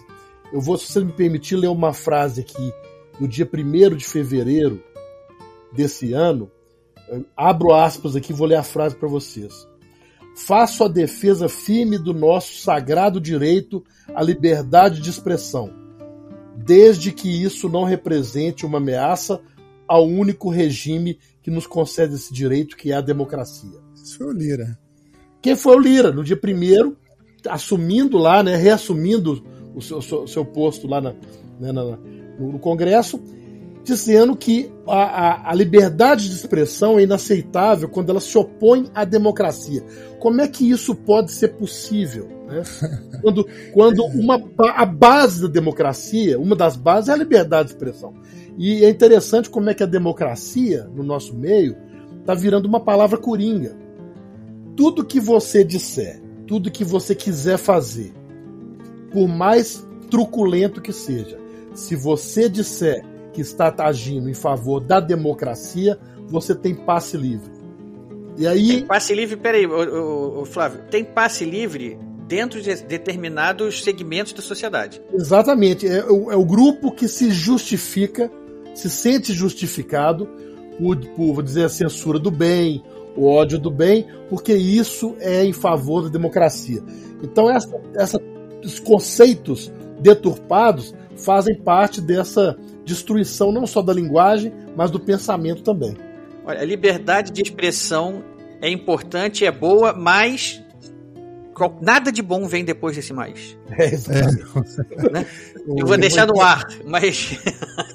Uma coisa interessante que surgiu na Constituição Americana é aqueles conjunto de sábios, né, que quando pararam para escrever a Constituição, eles, eles tinham seis mil anos de história humana na cabeça. Tudo que deu certo, tudo que deu errado, e eles tiveram todo o cuidado de não colocar a palavra democracia. Democracia, exatamente. Não está lá. Não tá lá. Por que não está lá? Tá? E isso é uma coisa interessante. O pessoal hoje usa, hoje usa a palavra democracia como se fosse uma espécie de papel higiênico, né? Exatamente. Ele vai fazer merda ali, ele vai lá e saca a sua democracia para limpar a merda que ele fez.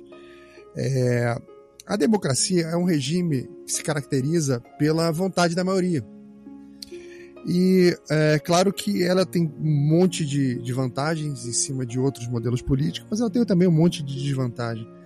E uma delas é o seguinte: você não consegue aplicar democracia na sua vida, tá? É difícil.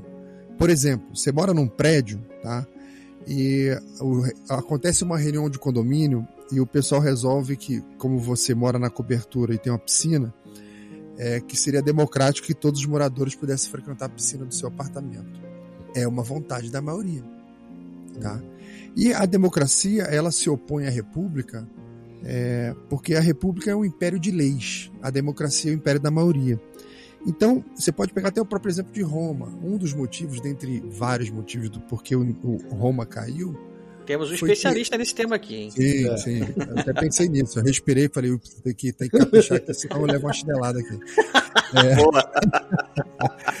é, Roma deixou de ser uma é, república e passou a ser uma democracia. Na, é, pega aquele período de Péricles, foi o auge. É, não, Péricles não, perdão. Você pega a, uma, uma, uma, república, o império de leis, o que valia era a lei, a ordem se mantinha pela lei. E quando ela se torna é, uma democracia, vontade da maioria, surge lá o pão e circo, aqui todas aquelas manobras políticas no sentido de você ganhar apoio popular, para a partir do apoio popular você ter o poder. Ou seja, a democracia tem um monte de problema. Um outro problema que eu vejo é quando você escuta falar Estado democrático de direito. Quantas e quantas vezes a gente escuta essa, a, a, a, essa normalidade, né? Esse dogma. É, é, se você. É um dogma mesmo, virou, exatamente, virou é um dogma. Virou dogma. Se você tem um Estado de direito, significa que aquela sociedade é regida pelas leis construídas por aquela sociedade. Né? Se você tem um Estado democrático de direito, significa que aquela sociedade é regida pelas pessoas que dominam a lei. Porque elas constroem a lei do jeito que ela quiser, tá? E já que você não tem é, uma, uma, uma, um referendo da maioria ou um plebiscito da maioria o tempo inteiro para você conduzir a política pública, nós não somos uma Suíça. Quando você cria um Estado democrático de direito, está dizendo que um Estado jurídico está sendo. O que está acima dele é uma vontade maior. E a vontade maior é, é a vontade de quem está no governo. Você tem uma, uma, uma declaração do Aristóteles, do Platão, quando eles vão falar sobre é, o que é a tirania, a definição é claríssima. Eles falam que a, a, tirania, a marca da tirania é a ilegalidade, ou seja, é a ausência do direito.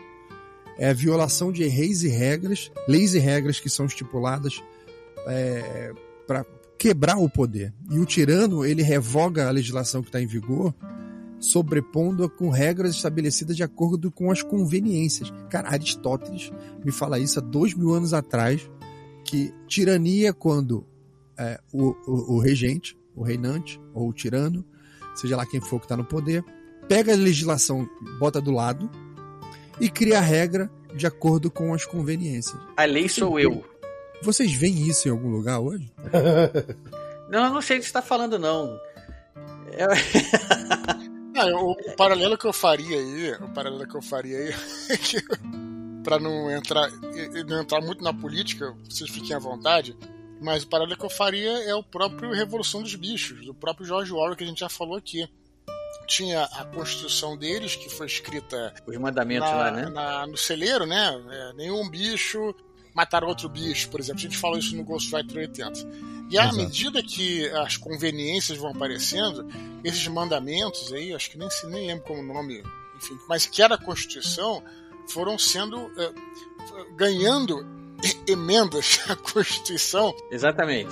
Que desfaziam aquilo. Então, nenhum bicho matará outro bicho. Eu me lembro até dessa. dessa perfeitamente. Quer dizer, sem motivo justificável. Então, peraí, peraí. Então, calma aí. Então, tem esse mais? Não tinha, né? então, é, conforme a conveniência, vão se transformando, né? Isso o próprio Jorge Orwell nos fala em Revolução dos Bichos. É, hoje, em vez de um tribunal da verdade, do do Ministério da Verdade, nós poderíamos ter aqui no Brasil um Supremo Tribunal da Verdade. Né? Você, é, você tem um é, é, é, um, é, um, é, uma, é uma dobradinha diabólica. Né? Você teve um consórcio de mídia aí durante dois, três anos que se uniu para criar narrativas. Narrativas que é, vamos, vamos entrar num consenso aqui sobre o que nós vamos divulgar e defender. E você tem depois um judiciário que se baseia nessas narrativas para poder justificar né, é, coisas que, que tem interesse em fazer. Você vê, por exemplo, hoje, eu estava vendo hoje no noticiário de hoje, você tem ainda quase 500 pessoas, 500 cidadãos nesse país, com tornozeleira eletrônica, por causa de terem participado da manifestação dia 8 de janeiro em Brasília. Foram presas é, duas mil pessoas num, num galpão. É, essas 500 pessoas entraram para destruir alguma coisa? Não entraram. Então você não teve um processo legal, mas você vê em todos, todos os sites de mídia manifestações antidemocráticas, manifestações terroristas, manifestações golpistas. É, um, é uma narrativa, uma narrativa que ela é repetida ad nauseam até que na sua mente aquilo passa a parecer uma verdade, de tanto se repetir, e aí começa-se a legislar em cima da narrativa. E com isso você não tem saída, porque as pessoas é, param de protestar. É, é uma coisa insidiosa, né? É muito... Mas já temos, já temos projetos de lei aí. Se eu não me engano, tem um projeto de lei do Renan Calheiros. Aliás, deixa eu fazer um, uma, um disclaimer aqui antes o Eduardo deu liberdade pra gente falar, né? Ele falou pra gente ficar à vontade pra falar dessas coisas. Eu vou ficar fora, eu vou ficar fora da política, mas eu mas sou eu vou... cara que. que não, mas você, você deu liberdade, agora aguenta. Eu vou, agora eu vou falar. Ouvir você vai. Ouvir você falar, mas ouvir você vai. tá, tá, tá na chuva pra se molhar. É. É, existe projeto de lei, se eu não me engano, foi do Renan Calheiro, já que foi apresentado, eu não sei em que pé tá isso. E eu não sei se já teve algum outro projeto de outro deputado também similar a isso que criminaliza atos é, antidemocráticos. Agora, defina atos antidemocráticos. Criticar o governo. Criticar um governo é antidemocrático? Eu não sei, depende. Quem é que vai decidir se isso se foi um ato antidemocrático ou não? É. Né? Então. Coisa, vai, vai, vai, vai lá, fala aí. Tem uma coisa interessante nesse evento aí que você está falando do Calheiros, que é o seguinte o, o, o, princípio da reserva legal que está lá no Código Penal, ele fala o seguinte, artigo 1 sabe quando você chega na faculdade de Direito, aí você pega o Book One, primeiro dia de aula, o professor entra, dá bom dia, se apresenta, aí o primeiro artigo está escrito assim, não há crime sem lei anterior que o defina, nem pena sem prévia cominação legal. Ou seja, não há crime se não existir uma lei dizendo que aquilo é crime, e não há pena se não passar por um processo, tá? Então, quando o Renan Calheiros vai lá e, e coloca um projeto de lei para criminalizar um ato antidemocrático, ele indiretamente está dizendo o seguinte: olha, como nós prendemos ilegalmente centenas de pessoas, nós precisamos agora sacar o meu papel higiênico democrático aqui e passar limpa essa história para que a partir do, da aprovação fique tudo ok e a gente não corra o risco de me vir aqui um jurista, um especialista dizer que eu estou errado. É isso, é o resumo da história. Bom, isso aí é, é o. Eu, eu, vou, eu vou fazer um, um paralelo ainda mais, talvez um pouco mais agudo, que é o seguinte: é, com o livro 1984 mesmo, essa situação agora que a gente está vivendo aí no Brasil, tudo isso está tá sendo muito patrocinado pela esquerda. Tá? Eu vou logo. Eu, eu não vou me, me furtar a falar a minha análise da situação. Essas situações que a gente vê paralelas com o livro 1984 e com a nossa realidade atual são é, situações que estão sendo patrocinadas pela esquerda. Muita gente vai falar, ah, mas esse exemplo agora que foi dado pode ser vem, vem do jurídico, não vem da esquerda. Tudo bem, mas é um jurídico que foi montado pela esquerda, tá? E, é, e são atitudes que esse jurídico está tomando que estão sendo abraçadas e, e bem-vindas pela esquerda. Atualmente, quem está no poder é a esquerda e não vai fazer nada absolutamente, pelo que a gente já sabe, para coibir que esses, que esses excessos continuem acontecendo, né? E a gente está tá num momento em que a gente já, viu o nosso Supremo, como o exemplo que agora que o Laudolino acabou de falar, agindo completamente fora do seu, do seu escopo, da sua alçada. Né? O Supremo está, devia estar lá simplesmente para julgar a constitucionalidade das leis, né? mas ele está agindo muito além disso e está sendo bem é, sendo muito bem recebida essa atuação extrema do, do, do jurídico pela esquerda não só a esquerda que está no poder, mas como a esquerda que a gente vê na mídia, a esquerda que a gente vê na, nas universidades, na academia, né, que, que, não, que, que nesse caso não levantam as vozes contra isso. Né?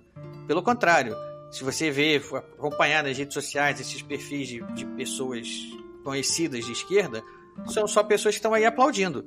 Agora, o, o que elas não, não estão levando em conta é que esses excessos autoritários estão sendo, no momento, é, agradando, agradando ao lado deles. Só que isso não tem limite. Daqui a pouco acontece alguma outra coisa e, e é, os humores do, do, da, do povo muda e de repente volta um novo governo, um, um outro governo, vem, volta não, vem um outro governo e de repente todos esses excessos passam a ser cometidos contra o lado deles. E aí eles vão botar a boca no trombone, mas aí já vai ser tarde. Então, esse é um alerta que eu acho que a gente tem que fazer em relação ao livro, né? Em, em paralelo em relação ao que a gente tem, tem visto acontecer por aí. Vocês lembram que no livro quase não há referência a leis, né? É verdade. Você não fala de constituição no livro, não tem nada de lei no livro, é tudo é, é, o que foi consolidado como a vontade que o partido diz que é o correto, é o que tem que ser feito, né? Vocês lembram disso, né? É Sim, lembro. E deixa, deixa eu deixar mais uma coisa clara. O nome do partido é INGSOC que na nova língua vem de English Socialism, socialismo inglês.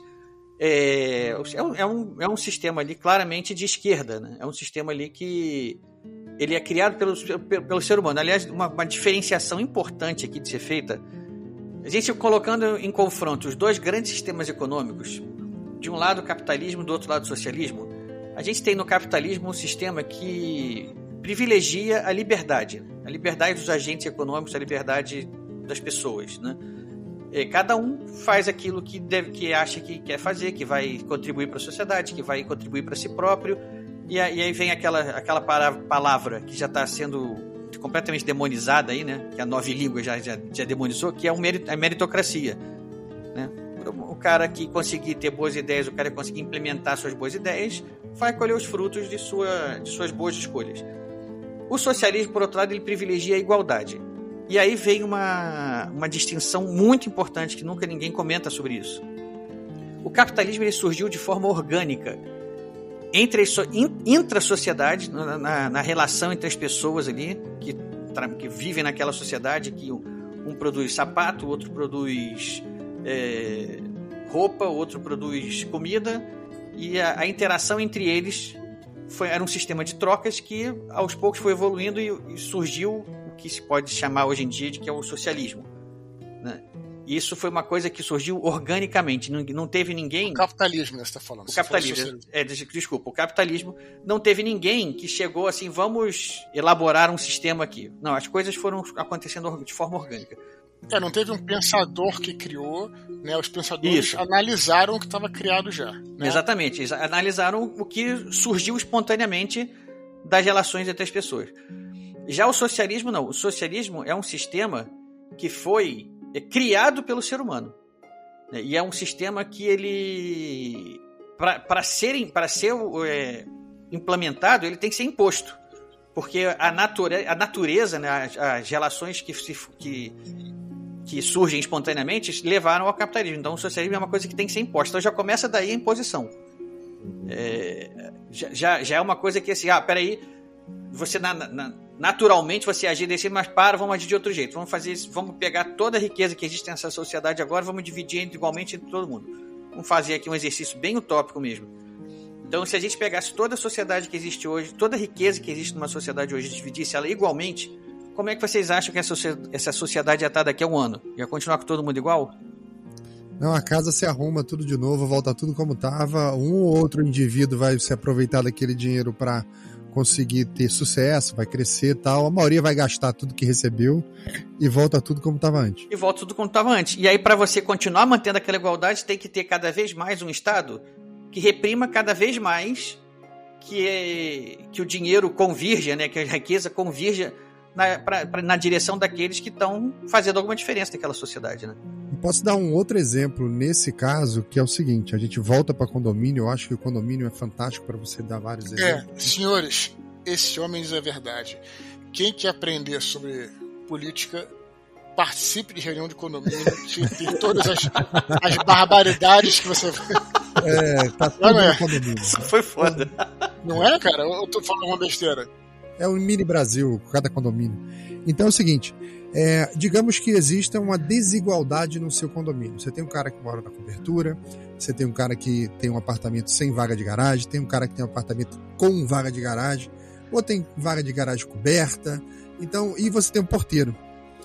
Então, eu não consigo, não seria natural você, num prédio, sei lá, 30 apartamentos, que você tivesse 30 coberturas.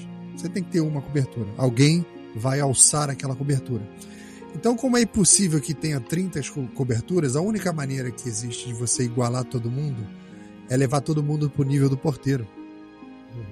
É você retirar o que todo mundo tem, aí todo mundo vai e cada vez mais, cada vez mais, cada vez mais. Né? Claro, com toda aquela preocupação que não é um demérito ser porteiro, não é nada disso, é só uma analogia. Você não consegue enriquecer todo mundo forçosamente, mas artificialmente você consegue empobrecer todo mundo que é o que o socialismo consegue entregar. É, eu, eu, eu, eu lembrei de uma algo que eu vi essa semana no rádio. Até o Roberto Mota que estava falando, ele na verdade não era o pensamento dele, estava citando um outro autor que eu não vou me recordar agora, que eu achei muito interessante. E esse autor que ele estava citando defende a seguinte ideia: que não existe uma direita. Que, que uma, uma direita não existe, existe a esquerda. O que, que ele diz para defender isso? Ele diz: olha, na direita você tem os liberais, você tem os conservadores, você tem os anarcocapitalistas, você tem é, diferenças de pensamento, né? uns mais para os costumes, o outro mais para a economia, e que eles mais ou menos convergem nos valores relacionados a uma certa liberdade de discussão e de ação. E na esquerda, você tem quase que um pensamento único. Por que, que é um pensamento único? exatamente por causa disso que o Erdi falou, quer dizer, ele, ele é fabricado. Então ele, a ideologia ela é baseada num conceito que foi criado por pessoas e disseram, ó, isso é o que nós temos que implantar. Então, normalmente na esquerda, se você observar, existem graus de, de radicalismo, né? Existem os esquerdistas mais mais light, o esquerdista mais radical, nos próprios partidos políticos, você vê isso mas ninguém questiona a base teórica que é a ideologia socialista que existe por trás. É um pensamento único. E aqui no, no 1984, o grande objetivo de todas essas, essas, essas formas que nós já citamos aqui que eles usam na dominação é criar no cidadão o pensamento único. É, você não pode pensar diferente, porque é a forma que eu tenho de saber como dominá-lo e para onde guiá-lo, quer dizer, isso que, que gera o que nós chamamos de gado, né? Sim, e, e deixa eu só complementar aqui com uma, alguma coisa do, do livro, sim, né, cara? Em relação a isso que eu achei, eu acho bem interessante. É, vamos tentar classificar da seguinte maneira: você tem os regimes autoritários e os regimes totalitários. É, você pode classificar de várias maneiras, mas uma maneira interessante de se classificar à luz da repressão é que nos regimes autoritários você tem noção de que você está sendo reprimido, né? E que aquilo é ruim. Então você fica quieto porque você tem medo de ser preso, você pensa de uma outra maneira, mas você não, não faz nada, não publica nada, porque você tem medo de ser preso. Crime ideia. Não, ainda não. Você ainda consegue discernir nos regimes autoritários, você consegue discernir ainda é o que é certo e o que é errado. Você, tá, você, você enxerga que está sendo reprimido. Nos regimes totalitários, né, que é um passo adiante, que a gente tá, é, tem esses dois grandes exemplos, né, o, nacional o nacional-socialismo alemão e a, a, o socialismo soviético, que o que acontece é justamente. Para quem não pegou a referência, nacional-socialismo, em outras, em, mais conhecido como nazismo. Sim, o nazismo. O nazismo e a, União, a Alemanha nazista na União Soviética são os grandes, os grandes exemplos que o, que o George Orwell usou aí para construir esse mundo, né? Já é, é uma, um, já um, um, um, governo totalitário. E no governo totalitário, você é, não tem mais noção de que o que está fazendo é errado. Se você faz, você realmente acredita é, agindo conforme as normas impostas, você está trazendo benefício para você. Tá entendendo? Essa é a grande diferença. No, no, regime autoritário, você sabe, se age mas você diz, olha, isso é errado, né? Eu estou fazendo isso para me preservar e no totalitarismo, no totalitarismo você age achando que aquilo é um benefício. Um exemplo, por é um exemplo, você tem um, um, é muito interessante isso. Tem uma uma entrevista que o Marcelo Tais, Marcelo Tais foi nos anos 80 para a União Soviética, antes da queda da União Soviética, a União Soviética estava abrindo já. Excelentes programas. Ele tinha um alter ego dele que era um, um jornalista. Como é que era? Varela, não sei o que, Vilela, Varela. É, Varela, Varela. Varela, é, né? Enfim. É. E aí ele vai para a União Soviética. Ernesto e ele, Varela. E ele, Ernesto Varela, ele começa a entrevistar as pessoas na rua. Logicamente que ele está com o cinegrafista, está com o guia, tá com um tradutor e tá com um cara do partido, né, que fica observando tudo. E ele pergunta é, para as pessoas o que, que acha do regime e tal, nem fala regime, né, fala da União Soviética e tudo. Cara, e, e, as pessoas acham bom, cara. Eles estavam vivendo uma opressão e estavam achando excelente não ter liberdade, não ter nada disso. Aí você entende o que é o totalitarismo. Quer dizer, já, já, coisa, a coisa já já entrou na, no coração, na mente da, das pessoas. E quando você chega nesse ponto, é muito difícil você sair. É por isso que né, a gente tem que sempre se esclarecer, estudar a história, estudar né, é, é, é, é o conceito, ler livros e tal, e tentar entender o passado, o verdadeiro passado, para não chegar nesse ponto. Então, só para. Pra... E aí, por que eu estou falando isso? Porque no livro tem uma passagem muito interessante mais para frente, quando o Winston é preso, né? E ele na, ali na, nos corredores da prisão, ele encontra um vizinho dele, né? E o vizinho dele também está preso, tinha acabado de ser torturado, ou ia ser torturado, ainda não tinha sido torturado, eu acho, né? E aí o vizinho fala: Winston, olha só que incrível, cara. A, a minha filha me denunciou.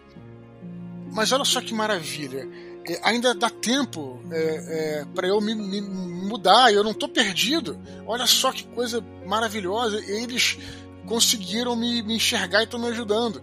Então, essa cena, cara. E ele fica orgulhoso é, da filha, né? Fica, fica. Então, essa cena, ela é muito emblemática, cara. É, e a gente tem que tomar muito cuidado com isso, cara, porque essas coisas acontecem, né? Em, regimes totalitários. Deu o exemplo aqui da União Soviética, tudo dessa situação do, Ernesto Varela, que falar, do, do Marcelo Tais. Enfim, é, é, uma, é um exemplo interessante para a gente colocar na nossa discussão. Aconteceu agora na Copa do Mundo a, aquela cobertura do Kazé, um cara que veio do, da Twitch, rede social tal, e ele tinha um repórter que estava lá na, na, no país da Copa que ficava falando com as pessoas na rua, o cara doidão, malucão, e o cara começou a fazer umas brincadeiras lá na rua, cara, do nada surgiu lá meia dúzia de policial, o cara foi preso. Fazendo o quê? Pro Brasil, pela nossa lei, não seria nada. Mas o pessoal avisou, cara, lá é um regime duro, um regime forte, um regime opressor.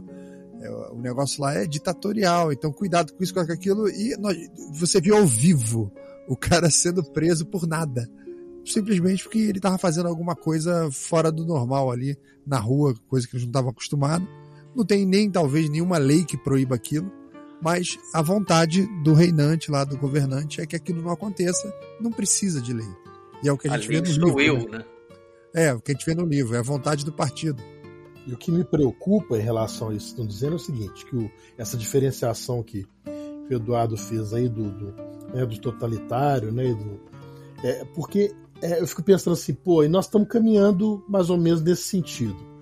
O que fazer para não chegar a isso, né? Quer dizer, porque eu vejo o, o, você precisa de uma mobilização coletiva para que isso se instale como uma realidade num, num, povo. Né? Eu vejo dois tipos de pessoas perigosas que estão, é, vamos assim, é, flertando com o perigo. Né?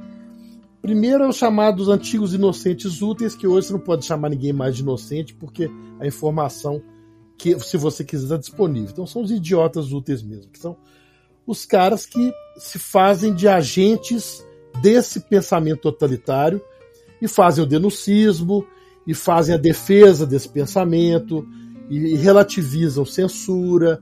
Né? São pessoas que se sentem acolhidas por um grupo. Né? Espontâneo, né?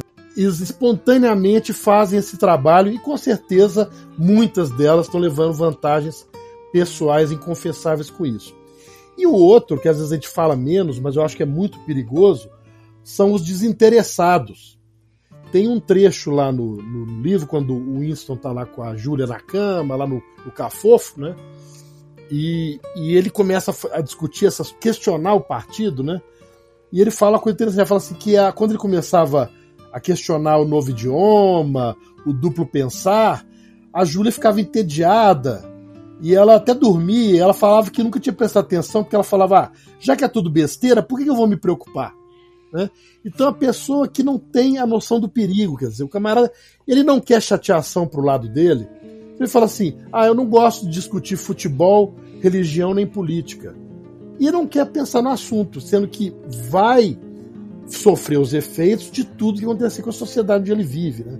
Tem um, um, uh, um documentário, está rodando nas redes sociais uma frase de um, de um, de um prisioneiro é, polonês do campo de concentração, que ele fala o seguinte: por que, que é, as pessoas me questionam por que, que nós não fizemos nada? Por que, que nós não nos rebelamos? Por que, que nós não fugimos, não nos escondemos, nos deixamos pegar? E ele fala, porque foi uma coisa lenta. Foi uma leizinha aqui, e aí a gente falava assim: ah, não, isso não vai passar disso. Aí isso uma outra arbitrariedade ali. Ah, não, não, agora já tá, foi longe demais. E quando eles viram, a coisa já tinha se instalado, né? Então eu penso que um, um, uma conversa como essa nossa, que pelo menos faça as pessoas concordando, não pensarem no assunto. Inclusive, a Gina Carano, a Gina Carano foi demitida da Disney justamente por ter citado esse, esse fato que você falou aí do judeu, uhum. né, que durante a que pré-guerra mundial a, a, Alemanha já vinha numa, numa campanha para tornar os judeus um grupo odiado e sempre em doses homeopáticas, né? Uma coisinha aqui, outro dia outra coisinha ali. Ao longo do tempo, os vizinhos, que um judeu, outro que não era judeu, que tinham uma, uma boa convivência, Daqui a pouco o cara que não era judeu já começa a olhar meio enviesado pro vizinho, né? No final das contas, esse, esse vizinho já tá denunciando o judeu ali, ó, ele é judeu, prende ele, entendeu? Uhum. Já a coisa chegou, não foi feita de um dia pro outro, a coisa foi feita de forma bem bem Aquela desumanização. É, é o, sa o, sapo na água quente, né? O sapo na água quente. É o sapo na água quente, exatamente. Vai esquentando é, já, já, existia, já existia o, o, antissemitismo na Europa, né? Na verdade, no mundo inteiro, mas na Europa ele era uhum. forte. Isso aí talvez tenha ajudado um pouco, né? Mas, assim, é, eu visitei é, o, o primeiro campo de concentração que existiu, que foi Dachau. Não sei se é assim que pronuncia. É, fica perto de Munique, na verdade, né? E esse campo, uh, ele não era um campo de extermínio, apesar de ter muitas pessoas foram mortas lá, mas era um campo de concentração. E, então, o, o, é interessantíssimo, aliás, é uma viagem que eu me lembro com é, eu vejo com uma importância. Eu, eu, essa, essa, essa visita foi muito importante para mim. Eu acho que qualquer pessoa deveria visitar um campo de concentração, logicamente com respeito, com né, para estudar, para ver o que aconteceu. Eu acho importante esse tipo de coisa. E uh, os primeiros prisioneiros de Dachau não foram judeus. É, assim, é, é, é claro que a gente fala especialmente do Holocausto, que foi um extermínio em massa, né? Mas todos aqueles que não concordavam com as ideias do partido começaram a ser é, é, começaram a ser colocados de lado, primeiramente, tá? E a, e a ideia do campo de concentração é porque hoje a gente a gente vê, é, a gente pensa campo de concentração, a gente pensa no Holocausto, mas essa não era uma visão inicial que se passava para as pessoas. O que se falava era o seguinte: era essas pessoas elas vão ser colocadas, a gente não vai fazer nada com elas. Pode ficar tranquila. A gente não vai, não vai maltratar elas, não vai fazer nada. A gente vai apenas remover elas para outro lugar, onde elas vão ficar sendo cuidadas, vão ficar sendo, é, é, vão ficar lá concentradas e tal. Inclusive tinha propaganda de campo de concentração, propaganda assim, digo, é, não para as pessoas irem, mas para a população aceitar melhor, é, mostrando as casas todas direitinhas, pintadas. Olha, esses judeus estão indo para um lugar excelente, eles estão sendo cuidados, estão sendo acolhidos. Olha isso, sabiam disso, galera? Isso existiu, né?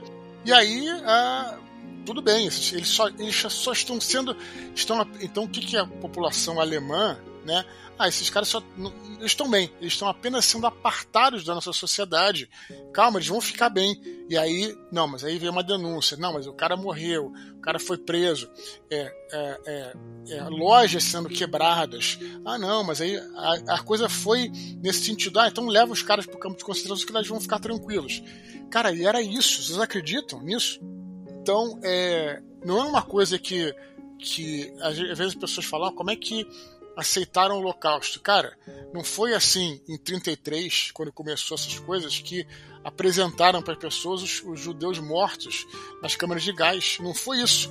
Foi aos poucos. Foi... Vocês estão entendendo o que eu estou falando? Doses homeopáticas. Foi isso. E as pessoas foram aceitando, cara. E às vezes até, acreditem, o, o bizarro e absurdo, às vezes até é, uma postura Cara, eu não vou chamar de empática, que seria uma agressividade, mas assim, ah, esses caras vão ficar melhor lá, entendeu, cara?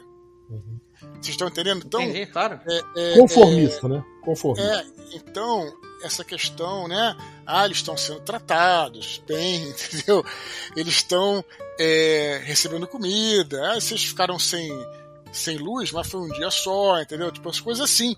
Mas é um absurdo ao você concentrar pessoas num lugar, né, pessoas que, enfim, é, crianças e tudo mais.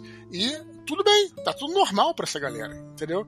Então é, é, é, é só para alertar que essas coisas vinham aos poucos, como vocês vão como vocês estavam é, falando aí.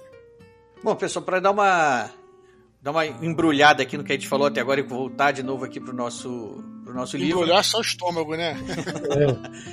é, vamos voltar aqui e falar sobre o, tema do livro aqui agora. Como a gente já falou aqui várias vezes, vou repetir.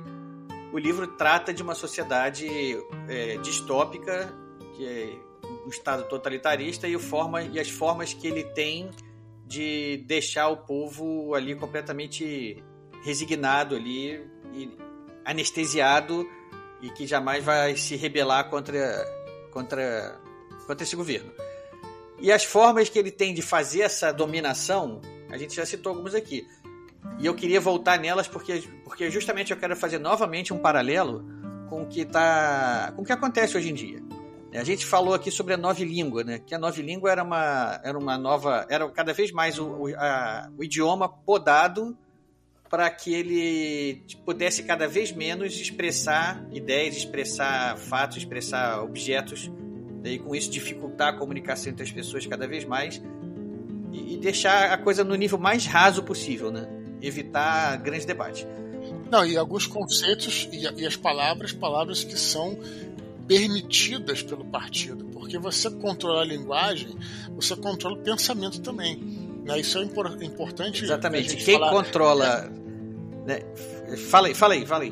Não, não, é, é isso. Você vê, por exemplo, é, é, vamos falar de escrita, por exemplo. O que que, ó, para quem é os historiadores de plantão aí, o que que foi o marco histórico que separou a pré-história da Idade Antiga? A criação da escrita, cara. Então a linguagem, seja ela falada, seja ela escrita, ela e, e, e antes disso, né, o que separou, né, é, certos períodos pré-históricos, né, quando o homem começou a se desenvolver, foi a partir da, da, da invenção da linguagem, não a linguagem né, escrita na época, mas a linguagem. Então, é, a linguagem, seja ela oral ou escrita, ela, ela, ela contribui para que a gente consiga pensar. Né? Porque, poxa, quando você está pensando, muitas vezes, mesmo pensando, é, claro, sem conversar, mas pensando com você mesmo, você não raro você reproduz palavras, é como se você estivesse falando no seu cérebro. Então, de fato, a linguagem, e tem muitos estudos sobre isso, ela é essencial para a evolução do ser humano, para a evolução da sociedade, né? ou para a involução, como é o caso aí da, da nova língua, que você vai cortando esses é, muitos conceitos considerados subversivos, né? né? Você não queria passar a ideia de que o Laudelino brincou no começo do programa de que é, as pessoas morriam, né, cara? Que era alguma coisa.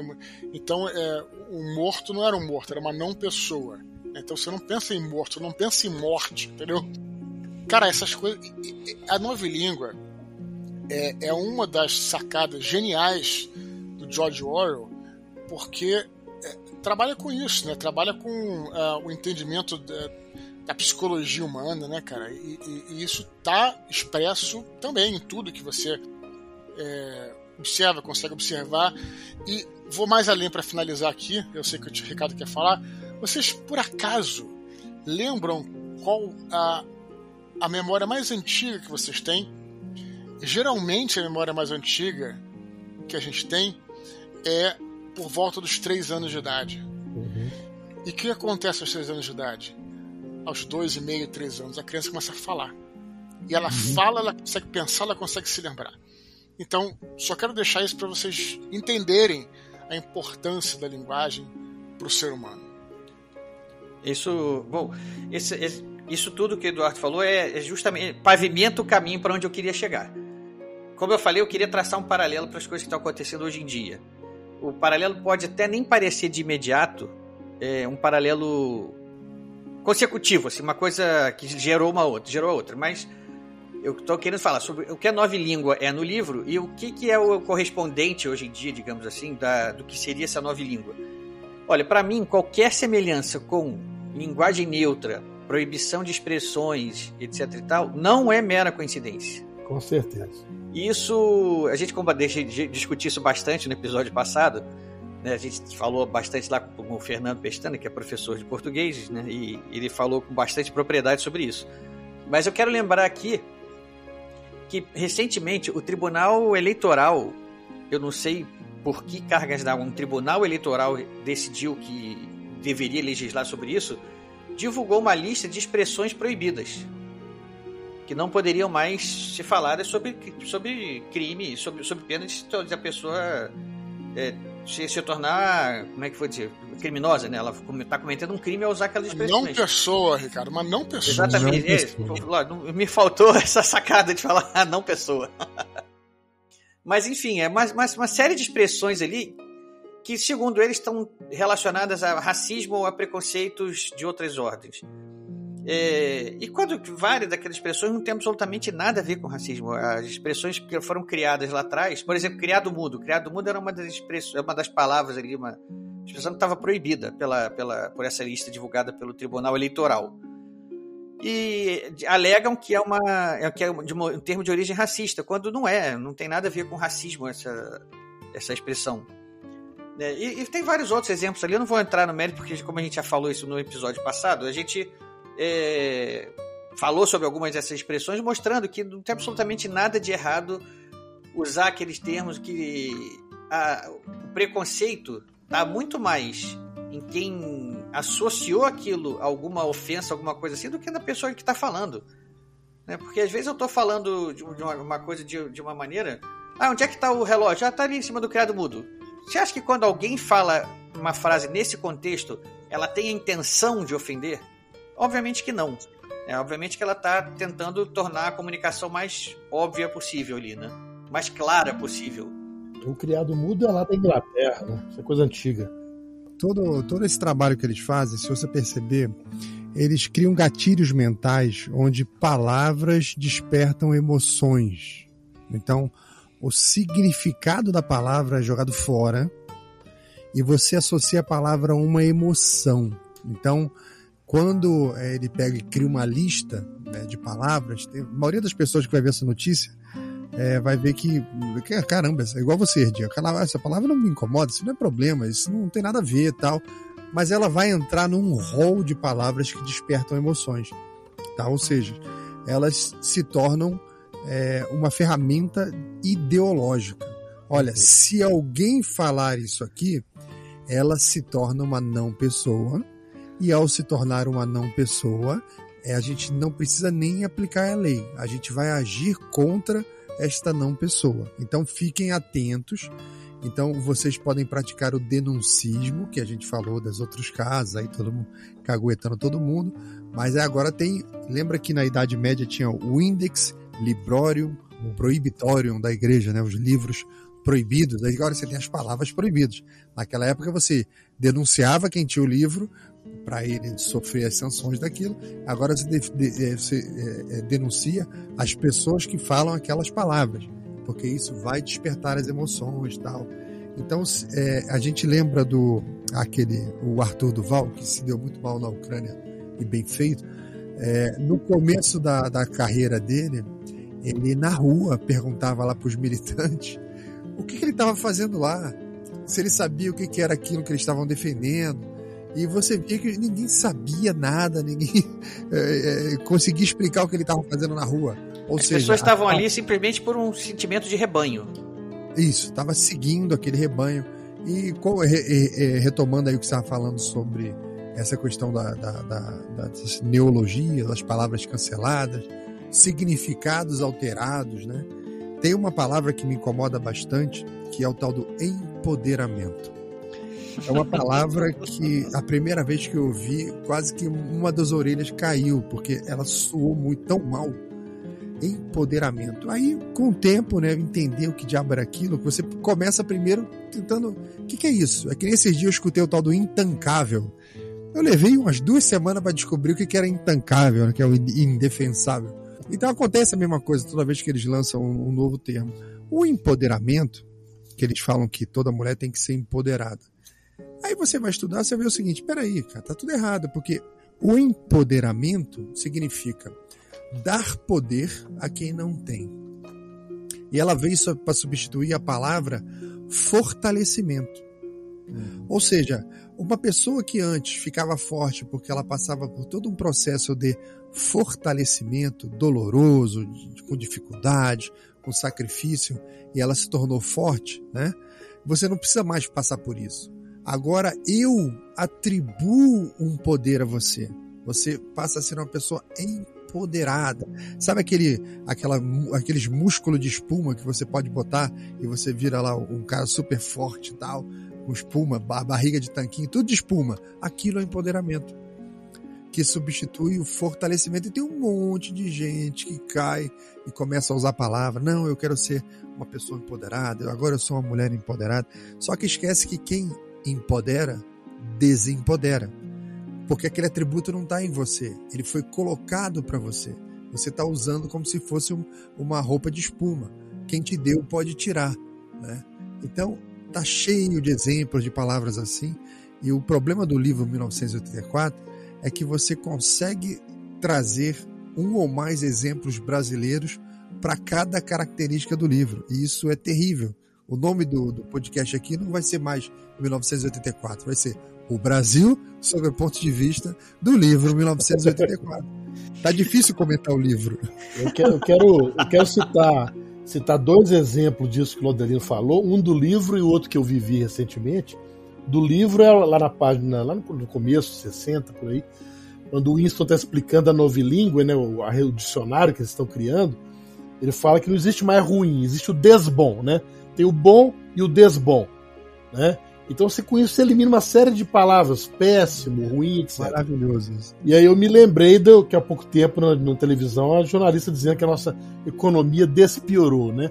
Eu me lembrei exatamente do desbom, quer dizer, quando você não quer dizer que melhorou porque não é a sua turma que está fazendo, então você diz que despiorou. E o que eu vivi recentemente que me alertou para esse aspecto da, da linguagem de gênero, conversando com uma, uma médica até bem conceituada, ela muito conceituada no Brasil, no exterior, ela é professora universitária, e ela estava me contando o seguinte, que na universidade os professores começaram a se comunicar entre si, alguns usando a linguagem neutra. Né?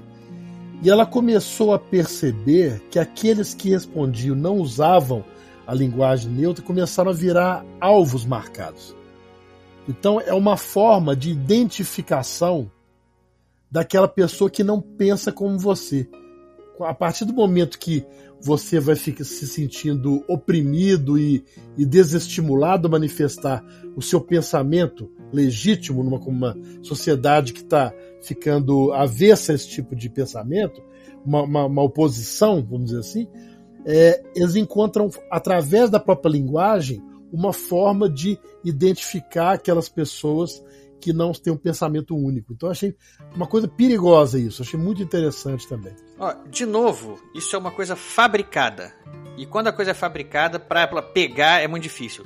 Por exemplo, o Laudelino agora deu um exemplo de uma palavra que surgiu espontaneamente aí no, nos meios das redes sociais, acho que no meio da galera de gamer ainda, principalmente, que foi a palavra intancável, né? Tancável. Não, não... Essa eu nem conheço. É, eu, eu, Isso parei... vem lá do RPG, lá na categoria tanque, sei lá, que é o pessoal que protege. É, eu, não, eu, eu também eu confesso que eu não sei. Eu não sei muito bem também o conceito. Na, na, na gravação. Eu, eu confesso que eu não sei muito bem o conceito dessa palavra, não, mas é uma palavra que está surgindo espontaneamente aí, proveniente do meio gamer, do meio da, da, das redes sociais, aí, dos grupos assim, mas eu já comecei a ver essa palavra ganhando é, contexto aí fora desses meios. Então é uma coisa que está surgindo espontaneamente, organicamente. Já a linguagem neutra é uma linguagem que está sendo tendo, tendo sido imposta de, de cima para baixo. Você tem que falar isso para poder te identificar se você é da minha turma ou não. Uhum, e se você isso. não for, se você não falar, você é uma não pessoa e contra você tudo vale. Se você perguntar para quem defende a linguagem neutra, por que que ela defende, ela vai dizer que é o seguinte, que ela está preocupadíssima em não ofender algumas minorias o que é absolutamente uma mentira descarada, porque é, o que acontece na realidade é que, para não ofender uma minoria, você agride toda a maioria. É, ou seja, você não está preocupado com sentimentos, que se você está atingindo alguém. Aquilo é só uma ferramenta de obediência. Quem está por fora e coordenando isso tudo está identificando quem é obediente ou não e você tá botando um carimbinho nas pessoas. É só o grande irmão, o Big Brother tá olhando, tá vendo quem tá usando isso ou não. então, voltando, mais uma vez, voltando aqui pro nosso, pro nosso livro, é, eu faria essa história da linguagem neutra, né, que se associa aí à nova língua. Né, e tem várias outras coisas também que eu também não quero falar muito mais sobre a nova língua, porque também já falamos bastante no episódio passado. Mas é, um outro exemplo que eu também queria levantar aqui e aí não é exatamente da nova língua, mas é do trabalho do Ministério da Verdade lá.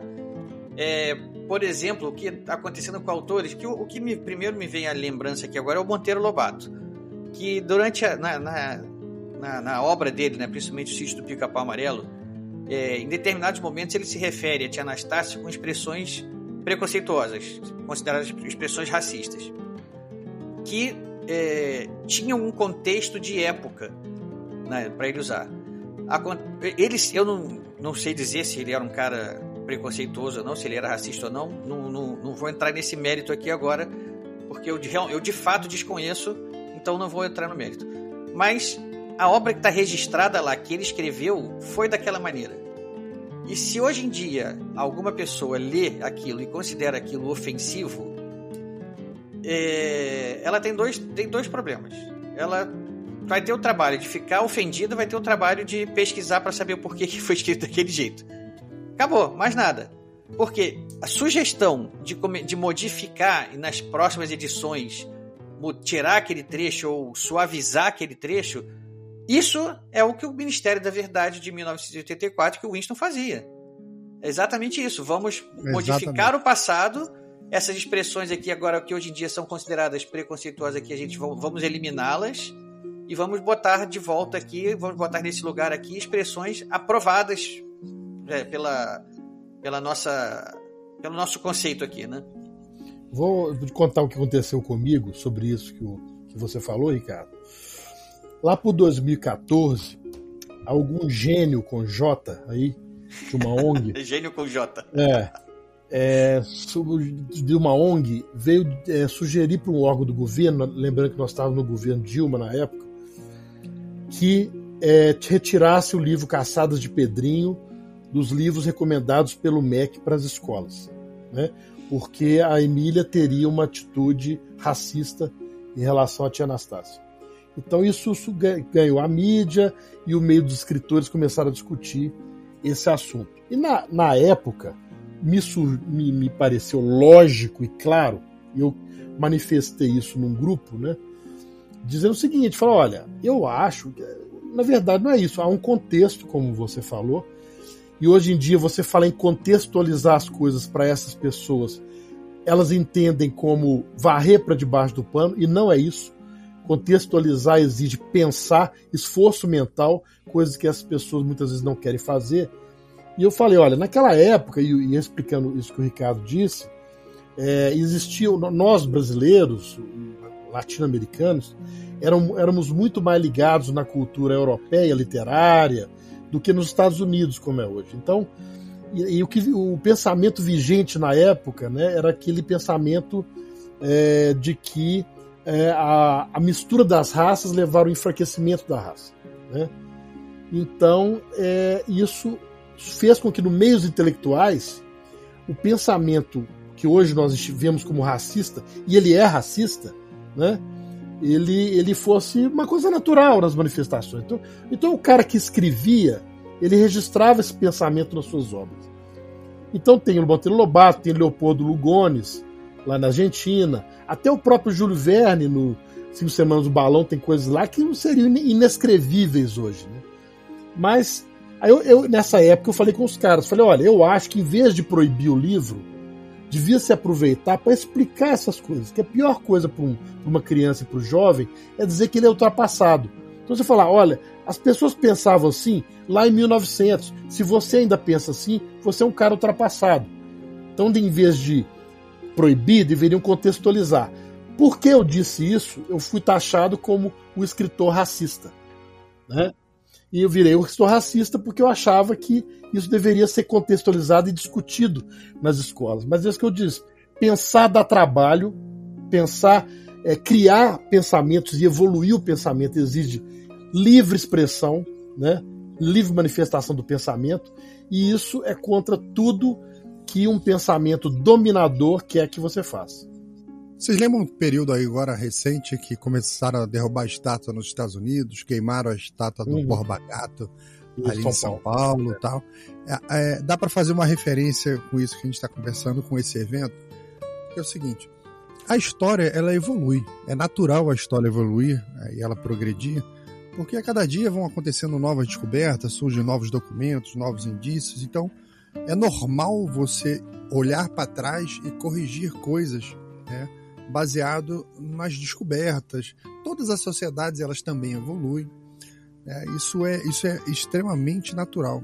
Ou seja, é, começaram a derrubar as estátuas e aquilo estava completamente errado, porque o certo seria, como é o caso do livro, você mantém a estátua lá e seu trabalho de estudo é, conseguiu encontrar alguma coisa diferente, algumas outras informações, ou se a sociedade mudou, a coisa não está como era naquele tempo, você vai botar uma placa ali embaixo da estátua e falar que esse aqui é fulano de tal conhecido na sua época como isso, isso e aquilo, tal, papapá, papapá. E você conta a história toda ali, porque você vai aprender sobre o contexto da época, sobre como foi e o que mudou. E no livro é a mesma coisa, você não pode mexer no texto, o texto tem que ser o original, e você vai ter as notas de rodapé, você vai ter os comentários, né? Dizendo sobre o que foi, o que aconteceu, o que mudou, o que aquilo ali está certo, o que está errado. Imagine a seguinte situação futura Hoje, você pega o salário mínimo, né, como é a legislação trabalhista, os encargos trabalhistas no Brasil, é, quando você bota no papel, ela é pior do que uma escravidão no final do século XIX no Rio de Janeiro. Por quê?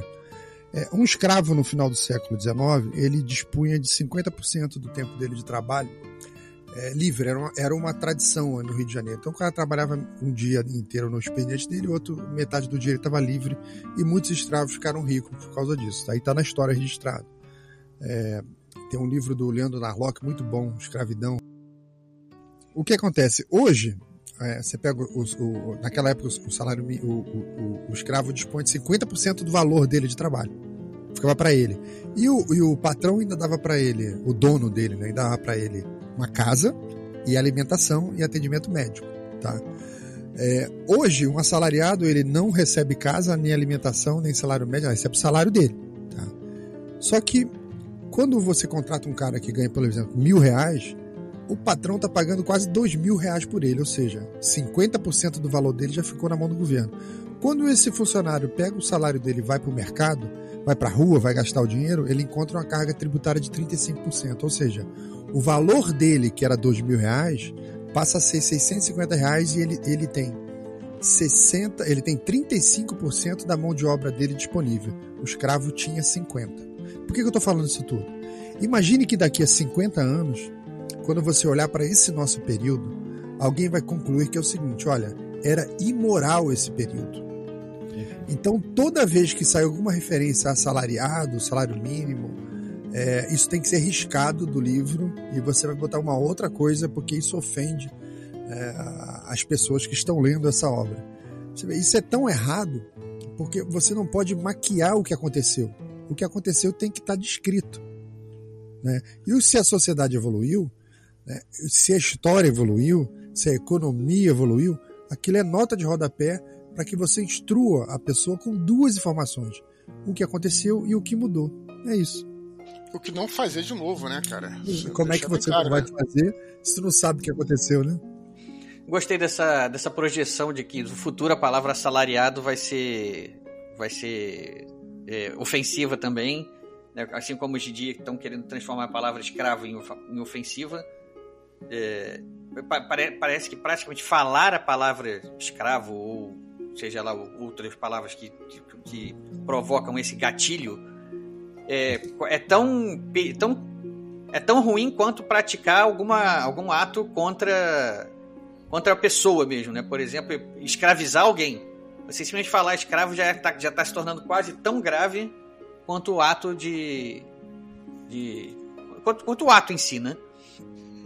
Mas agora vamos voltar aqui de novo pro, pro nosso livro. A gente fica nesse bate e volta aí porque é, é normal, né? As associações que a gente está fazendo com o tempo presente aqui são tantas inúmeras e, e a gente quer sublinhar bem isso para mostrar o, o quão relevante é essa obra, o quão importante ela é, né, a importância que ela foi ganhando com o tempo, porque muitas das coisas que a gente olhou lá atrás e achou que, nossa, que exagero, né, que, que, que absurdos, é, isso nunca vai, vai acontecer, essas coisas estão chegando cada vez mais. Né, por exemplo, eu, um, um exemplo que eu posso dar aqui também é o, é o tal do Big Brother, o, o, o grande irmão, que é a entidade máxima, né? Que é até colocado em dúvida se ele de fato existe, né? Uhum. Ou se existiu, na verdade. Ou se existiu, né? pois é. Ele é como se fosse um ponte focal de todo o amor, toda devoção, toda. É uma mistura de líder político com líder religioso, até, né? Mais ou menos isso. É, toda a subserviência do partido, quer dizer, o partido ele é, ele é o grande irmão, né, cara? É, isso, uh, isso é uma coisa, né? Embora a gente é, pense um pouquinho no Stalin e tal, mas eu, eu acho que existe uma inspiração muito é, do Hitler nisso. É, podia citar até Mussolini também, mas Mussolini, enfim, já não, não, não juntou tanto esse poder que é, e é simboliza, isso simboliza para uma frase. É, não sei se vocês já viram o Triunfo da Vontade. O Triunfo da Vontade é um documentário que a Leni Riefenstein fez é, durante uma das convenções do Partido é, Nacional Socialista dos Trabalhadores Alemães, né, Partido Nazista. É, é, não sei se foi em 33 ou 34, tudo. Todo ano tinha uma, uma convenção nacional que tinha marchas e tinha o partido falando e tal. E aí tinha um cara que era o chanceler do Reich que era o Rudolf Hess. Enfim, não vou nem entrar, porque se a gente for entrar falando sobre isso, é um assunto tão, muito interessante que a gente vai longe. E tem uma frase clássica que ele fala, é, numa dessas conversões, convenções que está no filme, que eu não vou saber falar alemão, vocês me desculpem, mas é, é, Hitler é o partido e o partido é Hitler. Então, era uma, é um exemplo de, desse culto total à personalidade, quer dizer, todo o, o, o nazismo, todo o nacional-socialismo alemão estava focado na figura do Hitler. E talvez é, isso misturado com, com, um pouco do Stalin tudo tenha dado essa, essa, essa, essa inspiração, porque fica mais fácil para a população amar um sujeito do que amar é, um partido, por exemplo, que é algo é, um pouco, vamos dizer assim, uh, é, etéreo, né? E o grande irmão estava lá, toda aquela, aquela, aquela cara dele nas, nas teletelas, né? É, alguém que pode te salvar, alguém que vai te oferecer alguma coisa, né? É, enfim, esse é, o, é, é essa inspiração do grande irmão, que é essa grande figura do partido, que nem é uma figura física, né? Pode ser que tenham pegado uma foto e colocado, mas a, a cara dele, né? Era, vamos dizer, um personagem que concentrava esse poder e essa devoção do, do é, em relação ao partido, né, o grande irmão. Eu vou pedir licença aqui agora pro Modena. Bota uma, uma trilha sonora aí hipnótica. Porque eu, eu vou fazer uma pergunta e vou deixar no ar. Eu não vou falar, eu quero que vocês, ouvintes, ouvintes pensem no que eu estou falando. Assim como o Eduardo citou agora que Hitler é o partido e o partido é Hitler, ou que no nosso livro aqui de 1984, o Big Brother e o Ing Sok ali também é, são praticamente a mesma entidade. No Brasil existe um partido e um líder desse partido que se confundem. Agora, pensem, que, qual é a resposta que vem, qual é a figura que vem na mente de vocês? Eu não vou falar nada, vou deixar assim e vamos seguindo em frente aqui. Sabe o que, que me fez, me fez pensar, viu, Ricardo? Que ah. se no 1984 o, o grande irmão Big Brother fosse preso, eles iam dar um jeito de tirar ele da cadeia e transformar ele em presidente. Aí, não, isso acho que nem os 1984 ia exagerar tanto assim. Muita idolatria. Não, acho que para isso deveria, ele deveria ter um sistema judiciário que tivesse corrompido. Mas Corrupta, não, não. Muita ficção, muita ficção. É muita ficção isso aí. Acho é, que isso não, não chegaria na, na realidade, não, não, não né? não. isso, pessoal, eu vou, eu vou me repetir aqui e eu vou, eu tô começando a ficar um disco arranhado, mas eu vou mais uma vez citar o livro da, da dissidente norte-coreana lá, o livro que em português ficou, a tradução ficou Para Poder Viver. Onde ela fala exatamente isso sobre o líder do partido lá comunista, que é o Kim Jong-il, né? O Kim Jong-un ou Kim Jong-il? Agora não sei quem é o pai e quem é o filho. Que, que um, já, o pai já morreu, né? Hoje em dia quem está no poder é o filho dele lá.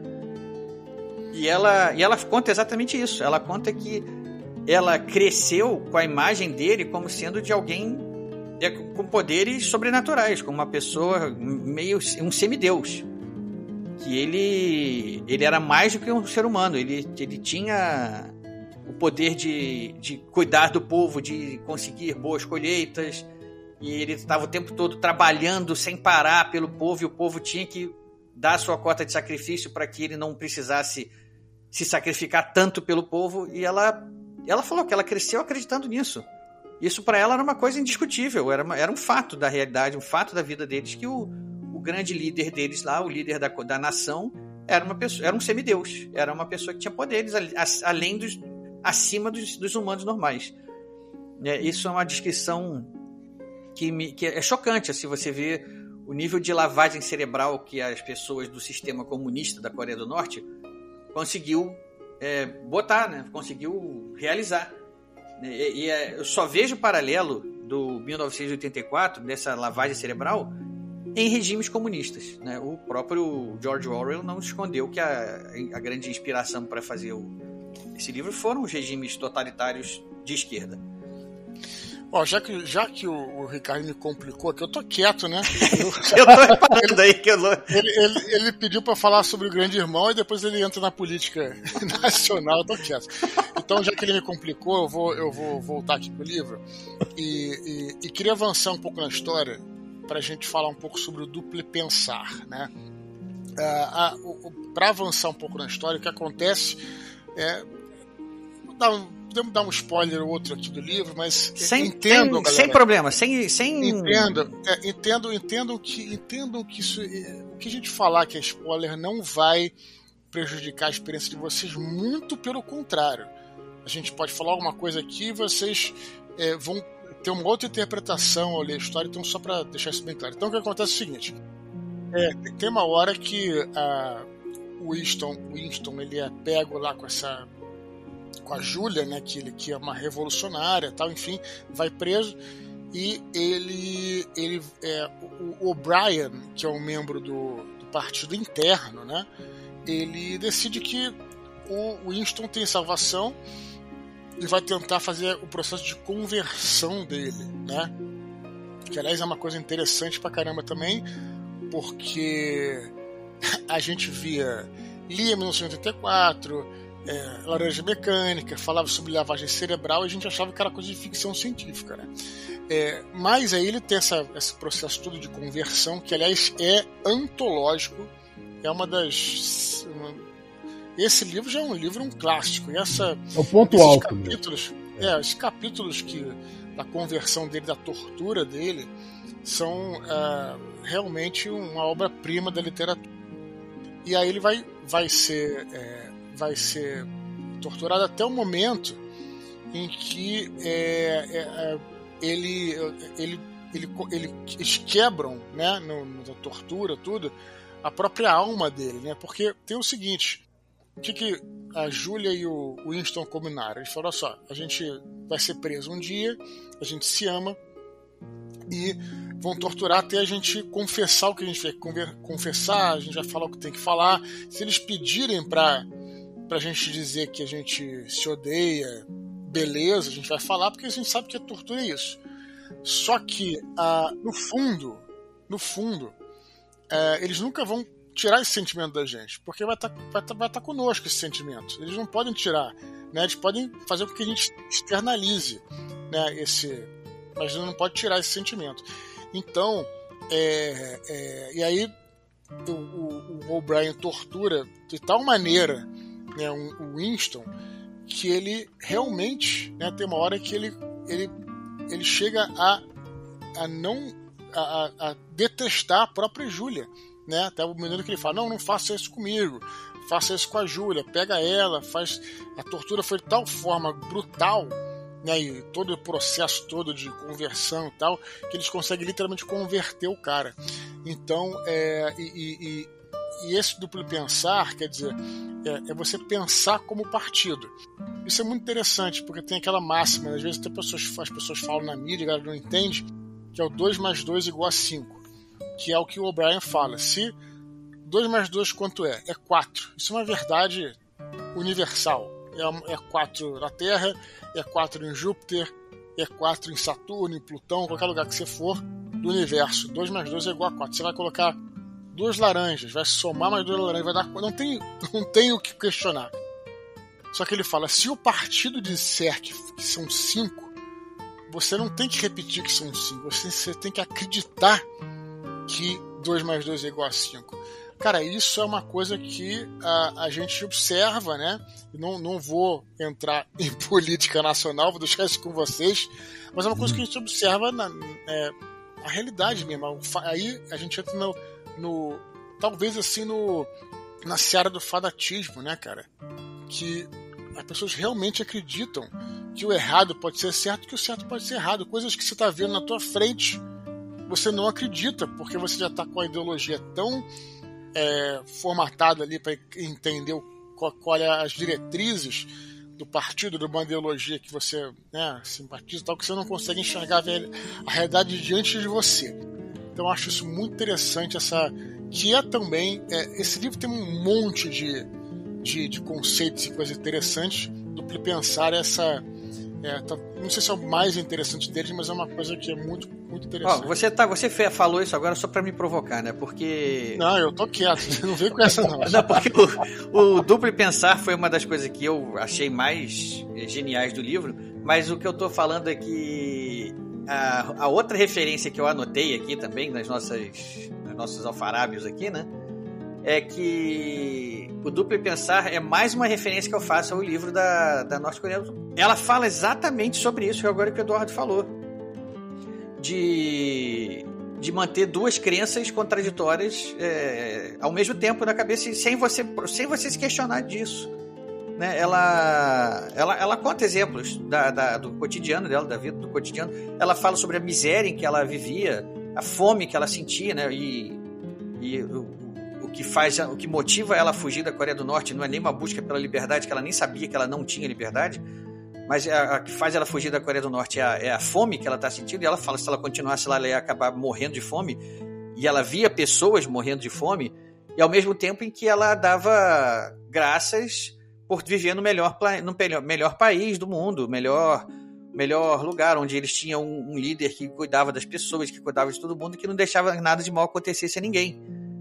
Né? Então, ela mesmo depois que sai de lá e ela e ela vai, ela vai, passa toda a jornada dela, ela vai acabar na Coreia do Sul, ela tenta entrar na, na, na, escola e acaba não se adaptando muito bem, então ela passa uns dois, três anos só lendo, lendo, lendo, lendo, pega todos os clássicos da literatura mundial caem na mão dela, e ela vai lendo tudo, e ela comenta sobre o livro 1984, que como ela ficou impressionada de ver as coisas que, que desse livro e como ela e ela via que aquilo era do cotidiano dela. Né? Então. Você comentou agora do, do livro, eu lembrei que eu tenho um amigo aqui em Brasília que ele deu aula na China, na Universidade Chinesa. Ele foi professor na China, foi jornalista lá tal. E que um dia na aula, eles falando sobre literatura tal, eles começaram, ele começou a citar o livro 1984 numa aula dentro da Universidade Chinesa. E ninguém nunca tinha ouvido falar do livro. Nenhum dos alunos. E ele ficou assim: não, peraí, vocês estão de sacanagem. Que vocês nunca ouviram. Aí ele escreveu no quadro assim, 1984 e tal. Aí ele falou: Não, eu vou ver se eu consigo ver depois um PDF para vocês e tal. Nossa. Foi embora na aula. aí na, ele saiu, foi tomar um café no corredor, encontrou o outro professor brasileiro lá, que eu conheci também, eu conheci os dois.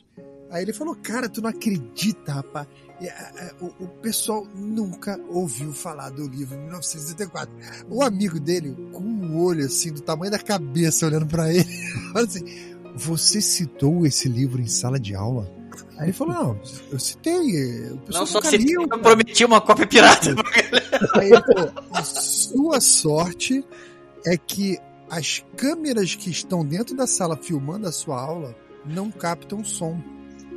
Aí ele falou: Tem câmera na sala de aula? Tem. Toda a sala tem uma câmera filmando e alguém está assistindo a sua aula. O Big Brother. Caralho. Ele escreveu no quadro. Ele escreveu não, mas no quadro. Aí, é a sua sorte, ele falou assim pro cara: Mas Fulano, eu escrevi no quadro enorme. Aí ele falou: Meu Deus do céu, vamos ver o que acontece e tal. Cara, é, é, Não, exatamente a mesma coisa. Até porque é, é, a gente está falando muito aqui da, desses regimes ocidentais, mas na China você teve ninguém mais, ninguém menos do que Mao Tse Tung, né, cara? Nossa. Que era um Big Brother, assim, não foi inspiração para o George Orwell porque ele veio depois, né? Ele, é, eu acho que 50 e poucos, né, que ele Sim, que ele tomou poder na China. Mas é, é, mas ele, ele é o próprio Big Brother, né? Se pensar dessa maneira, Big Brother, Big Brother é chinês, né? Não tem.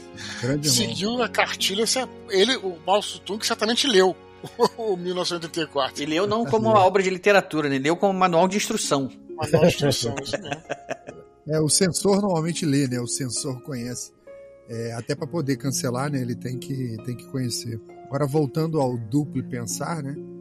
Voltando é o... duplo pessoal, deixa eu falar um, um, outro exemplo que me ocorreu aqui agora é que o vice o vice-presidente do, atualmente do nosso país, que é o, o Alckmin, ele é vice do, do Lula que ganhou a eleição. Volta uns dois, três anos na história e pega as declarações que o Alckmin fazia sobre o Lula e sobre o PT e veja o que ele faz hoje, nos, o que ele fez na campanha, nos comícios, o que ele falava sobre o Lula e sobre o PT, e hoje em dia ele convertido, o que, que ele fala hoje em dia. É, que ele dizia que queria voltar à cena do crime, né? Exatamente, é. foi ele que cunhou essa expressão, né, de voltar à cena do crime, né? Foi, acho que foi ele que cunhou essa é, expressão. É, e essa foi uma das expressões mais brandas que ele usou para se referir ao, ao, ao, Lula e ao PT. E hoje em dia, olha onde ele está, né? Ele é o vice-presidente do Lula. Né? A gente entra numa outra categoria de ser humano, que é o político, né? Que não existe nada mais flexível do que ele. É, eles vão se mudando conforme a conveniência, o que trouxer mais vantagem. Como ele não tem compromisso com nada, compromisso é com ele e com o grupo dele, ele muda de opinião à vontade para conseguir alcançar os objetivos que ele deseja e todo mundo sabe que, é o que, que o Alckmin quer. Né? Bom, aí voltando lá ao, ao, ao, ao duplo pensar, aí eu pergunto, será que é, essa e quando a gente leu pela primeira vez lá no livro achou um negócio tão interessante né tão é, criativo né cara como esse cara tem criatividade e tal e a gente se assusta hoje em dia porque está acontecendo na nossa cara né você olha e fala assim: caramba, isso é o duplo pensar na prática. Por exemplo, quando você vê pessoas que. Def... Pessoas que eu falo é judiciário, imprensa, redes sociais, pessoas próximas, que defendem a democracia buscando cancelar as vozes que são dissonantes.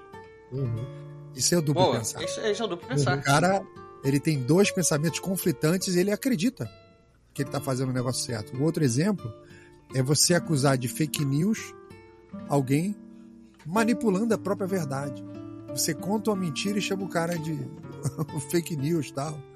É, ou então você é, ofendeu uma religião alegando que elas praticam do discurso de ódio, que você acabou de fazer. Ou promover censura com o pretexto de salvaguardar a diversidade de visões do mundo. Ou o exemplo que eu mais gosto, que é o cara vai para Suruba é, em nome de def da defesa da virgindade. É o que eles fazem. Mais ou menos isso, é. É isso aí. É, o, é, Guerra eu, é paz, né? Exemplos, eu quis dar esses exemplos porque está é, tá acontecendo na cara de muita gente e as pessoas não estão percebendo. Posso dizer o que aconteceu comigo? Quando a pessoa cai nisso e acredita nisso, ela se torna muito mais maleável, mais flexível, ela, ela, ela ganha uma espécie de controle remoto. Eles só vão disparar as palavras que evocam as, as emoções e esse gado todo vai seguindo as emoções. Eu vou dizer o que aconteceu comigo semana passada. Eu, eu sou médico, né? E eu coloquei, surgiram algumas, algumas notícias, estão saindo muitos trabalhos agora sobre é, efeitos colaterais é, prejudiciais das vacinas da Covid. Né? Trabalhos científicos de boas revistas. É, no exterior, muitas manifestações, até no, políticas em relação a isso, querendo punir laboratórios, etc. E eu é, manifestei algo no Facebook, assim, é, olha, toda vacina tem efeitos danosos, né?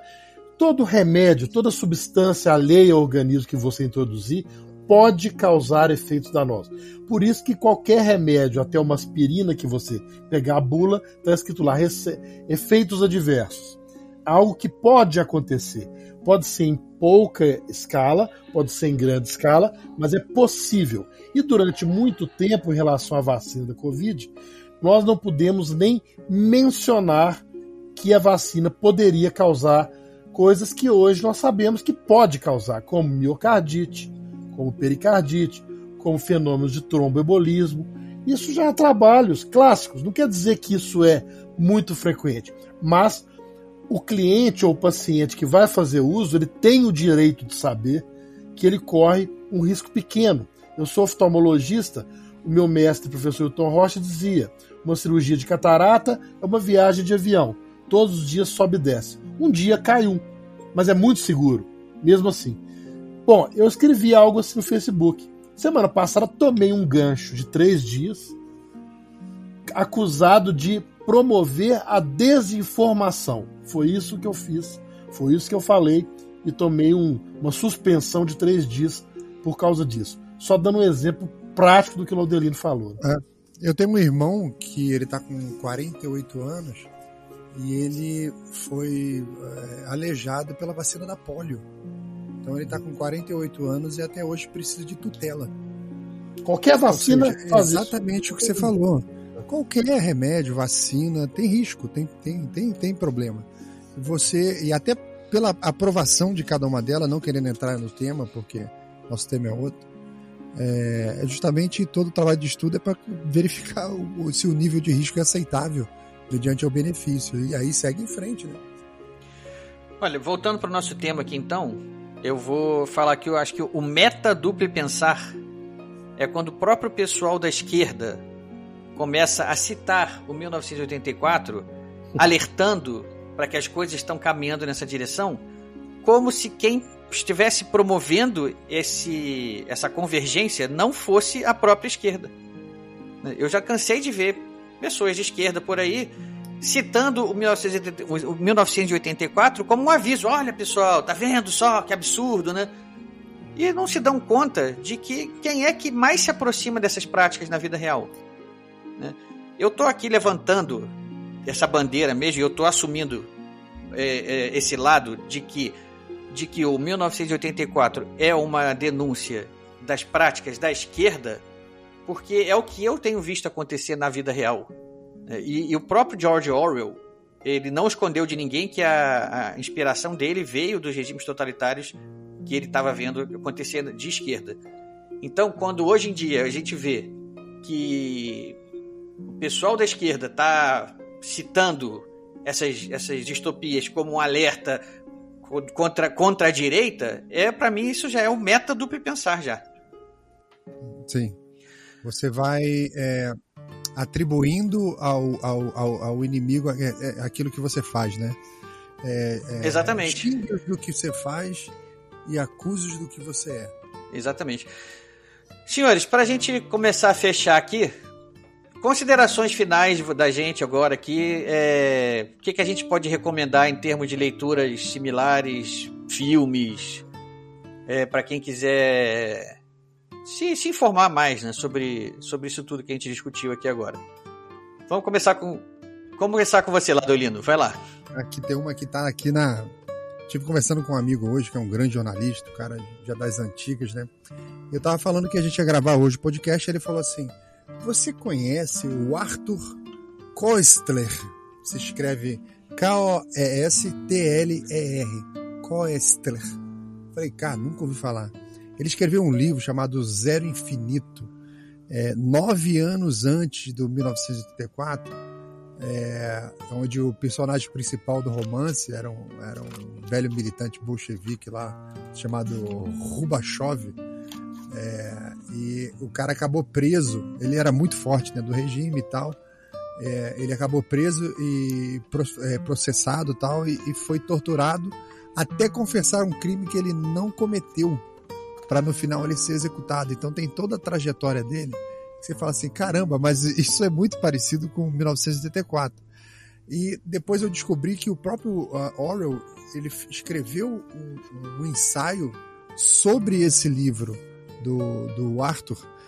E, ou seja, o, você tem que pensar que além das experiências que o Orwell teve, ele teve muita é, referência literária de outras pessoas que estavam escrevendo, e era um grande incômodo do, do, do Orwell, ele dizia que é, as pessoas que estavam escrevendo sobre os problemas é, do socialismo inglês ou ali da Europa eram pessoas de fora da Europa. É, eram outras pessoas que estavam escrevendo tal. Então ele começou a fazer uma coletânea e ler muita coisa de vários autores. Eu acho que daí também veio, junto com a experiência dele, a inspiração para o 1984, ou seja, O Zero e o Infinito. É um livro difícil de achar, do Arthur Koestler. Ele também tem outros livros, quase todos da mesma temática. É um autor que vale a pena é, procurar e conhecer. Então, é, essa foi a primeira recomendação aí de, de estudos paralelos aí, né? Vamos, vamos continuar então com o Flávio. Eu vou seguir nessa linha do Laudelino. Eu, eu vou até um livro que eu vou sugerir, Ricardo, que na, na nossa linha aqui de distopias, talvez a gente é, vale a pena tratar desse livro em algum momento. Eu li, quando eu estava aqui dando uma lida sobre o George Orwell, que, que é uma hipótese de que ele teria se inspirado nesse livro chamado Nós, do Eugênio Zamyatin, um russo. E eu fui procurar saber, me lembrei que eu tenho aqui um exemplar dele, até de 2020, eu acho, da editora Aleph, muito bonito, de capa dura, do Nós do Zamiati. Fui dar uma olhadinha, não li, não li ainda, comprei, né, como a gente faz. Nós todos nós fazemos, comprei e não li ainda, tá na pilha. Mas eu fui fui dar uma fuçada e fiquei agradavelmente surpreso de encontrar dois é, pós-fácios aqui no livro, que eu quero me referir aos dois. O, o, livro, o livro foi escrito em 1924, e eu fiquei sabendo disso porque o primeiro pós-fácil é uma resenha do Nós escrita pelo George Orwell, em 1946. O livro foi escrito em 1924. O Orwell fala desse livro assim, até com bastante entusiasmo. A gente vê, sabe quando você lê uma coisa que é o que você, você enxerga também? E se entusiasma? Dá para você perceber isso. O livro conta a história, também uma distopia russa, os homens eram, eram conhecidos como números, não tinham mais nomes, todos usavam o mesmo uniforme, eram governados por uma entidade também chamada Benfeitor. Olha. Vi, viviam em casas de vidro, transparência para serem vigiados pelos guardiões, que eram uma espécie de polícia política, sendo que só tinha uma hora, uma hora pessoal chamava, eles fechavam a cortina, eles tinham uma hora de intimidade só. E aí ele vai falando, né, sobre esse livro, né, sobre como é que o a, a como é que a diversão deles era, era o lazer deles era marchar o som do hino do Estado Único. Então é bem um 1984. Nacional Socialista não? É, é o Estado Único deles, né? E, e é muito interessante porque o, o, o Orwell sugere que o, que o Admirável Mundo Novo do Huxley também tenha se inspirado no nosso, mas sem a carga política que o que o nós tem. E o, Orwell conta que esse livro ele demorou a ser publicado na Rússia. Ele foi publicado inicialmente na Inglaterra, na França, na República Tcheca. E o Orwell conseguiu um, um exemplar emprestado em francês. Que ele não, é, esse livro na Rússia ele não foi permitido que, que fosse publicado, né? E o Orwell cita lá como, como fatores preponderantes desse sistema totalitário que o Zamiati sugere, as características fundamentais do, do, totalitarismo é o sacrifício humano, né? que era execução e hoje nós conhecemos como cancelamento, né? crueldade como fim, quer dizer, ameaça através da crueldade, o, temor através da crueldade, como por exemplo prender duas mil pessoas sem banheiro, sem comida num galpão, né? E o terceiro, vejam vocês, idolatria de um líder divino, né? E ah, é muito interessante porque para mim ficou claro que o, que o Orwell realmente se inspirou de alguma forma no nosso. E o segundo pós-fácil que eu quero citar, que me deu uma tristeza tremenda, uma comoção tremenda, é uma carta que o Zamiatin escreveu em 1931 para o Stalin, pedindo uma mudança de pena. Ele diz o seguinte, que ele ele tava, ele foi, ele, ele conta em detalhes na carta como é que ele foi sendo cancelado pelo regime soviético, como que é, os fatos sobre as obras dele foram sendo distorcidos, ele foi transformado no demônio da literatura soviética, né? E até chega a falar lá que é, qualquer falsificação é permitida para combater o diabo, né? Então, naquela questão do, do ódio do bem, né? E aí, eu vou só eu gostaria de ler só um trechinho do início da carta para vocês, que ele fala assim: Prezado Iosif Vissarionovich, o autor da presente carta, condenado ao castigo mais elevado, apela ao senhor como pedido de mudança de punição. Provavelmente o senhor conhece o meu nome. Para mim, como escritor, ser privado de escrever é como uma sentença de morte. Ainda assim, a situação que se delineou é tal que eu não posso continuar meu trabalho, pois nenhuma atividade criativa é possível em uma atmosfera de perseguição sistemática que aumenta de intensidade ano após ano. Isso é o começo da carta. E mais adiante ele pede mudança da pena, pedindo para, em vez de ficar preso, cancelado na Rússia, que seja autorizado que ele saia do país com a esposa dele. Isso era mudança de pena, seria a, o cancelamento se trocado pelo exílio. É triste, mas é muito eloquente. E eu acho que um dia nós devemos discutir o nós aqui no, no Ghostwriter.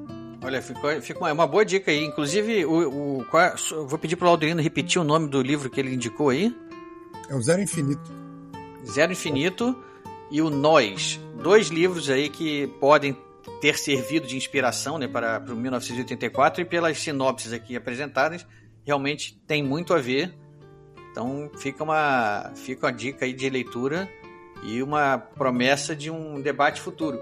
E Eduardo, o Eduardo hoje, coitado, eu tô com pena do Eduardo. Bota debaixo da cama essa hora. O Eduardo foi obrigado a ouvir a gente aqui fazendo as nossas comparações aqui, absurdas ou não, né?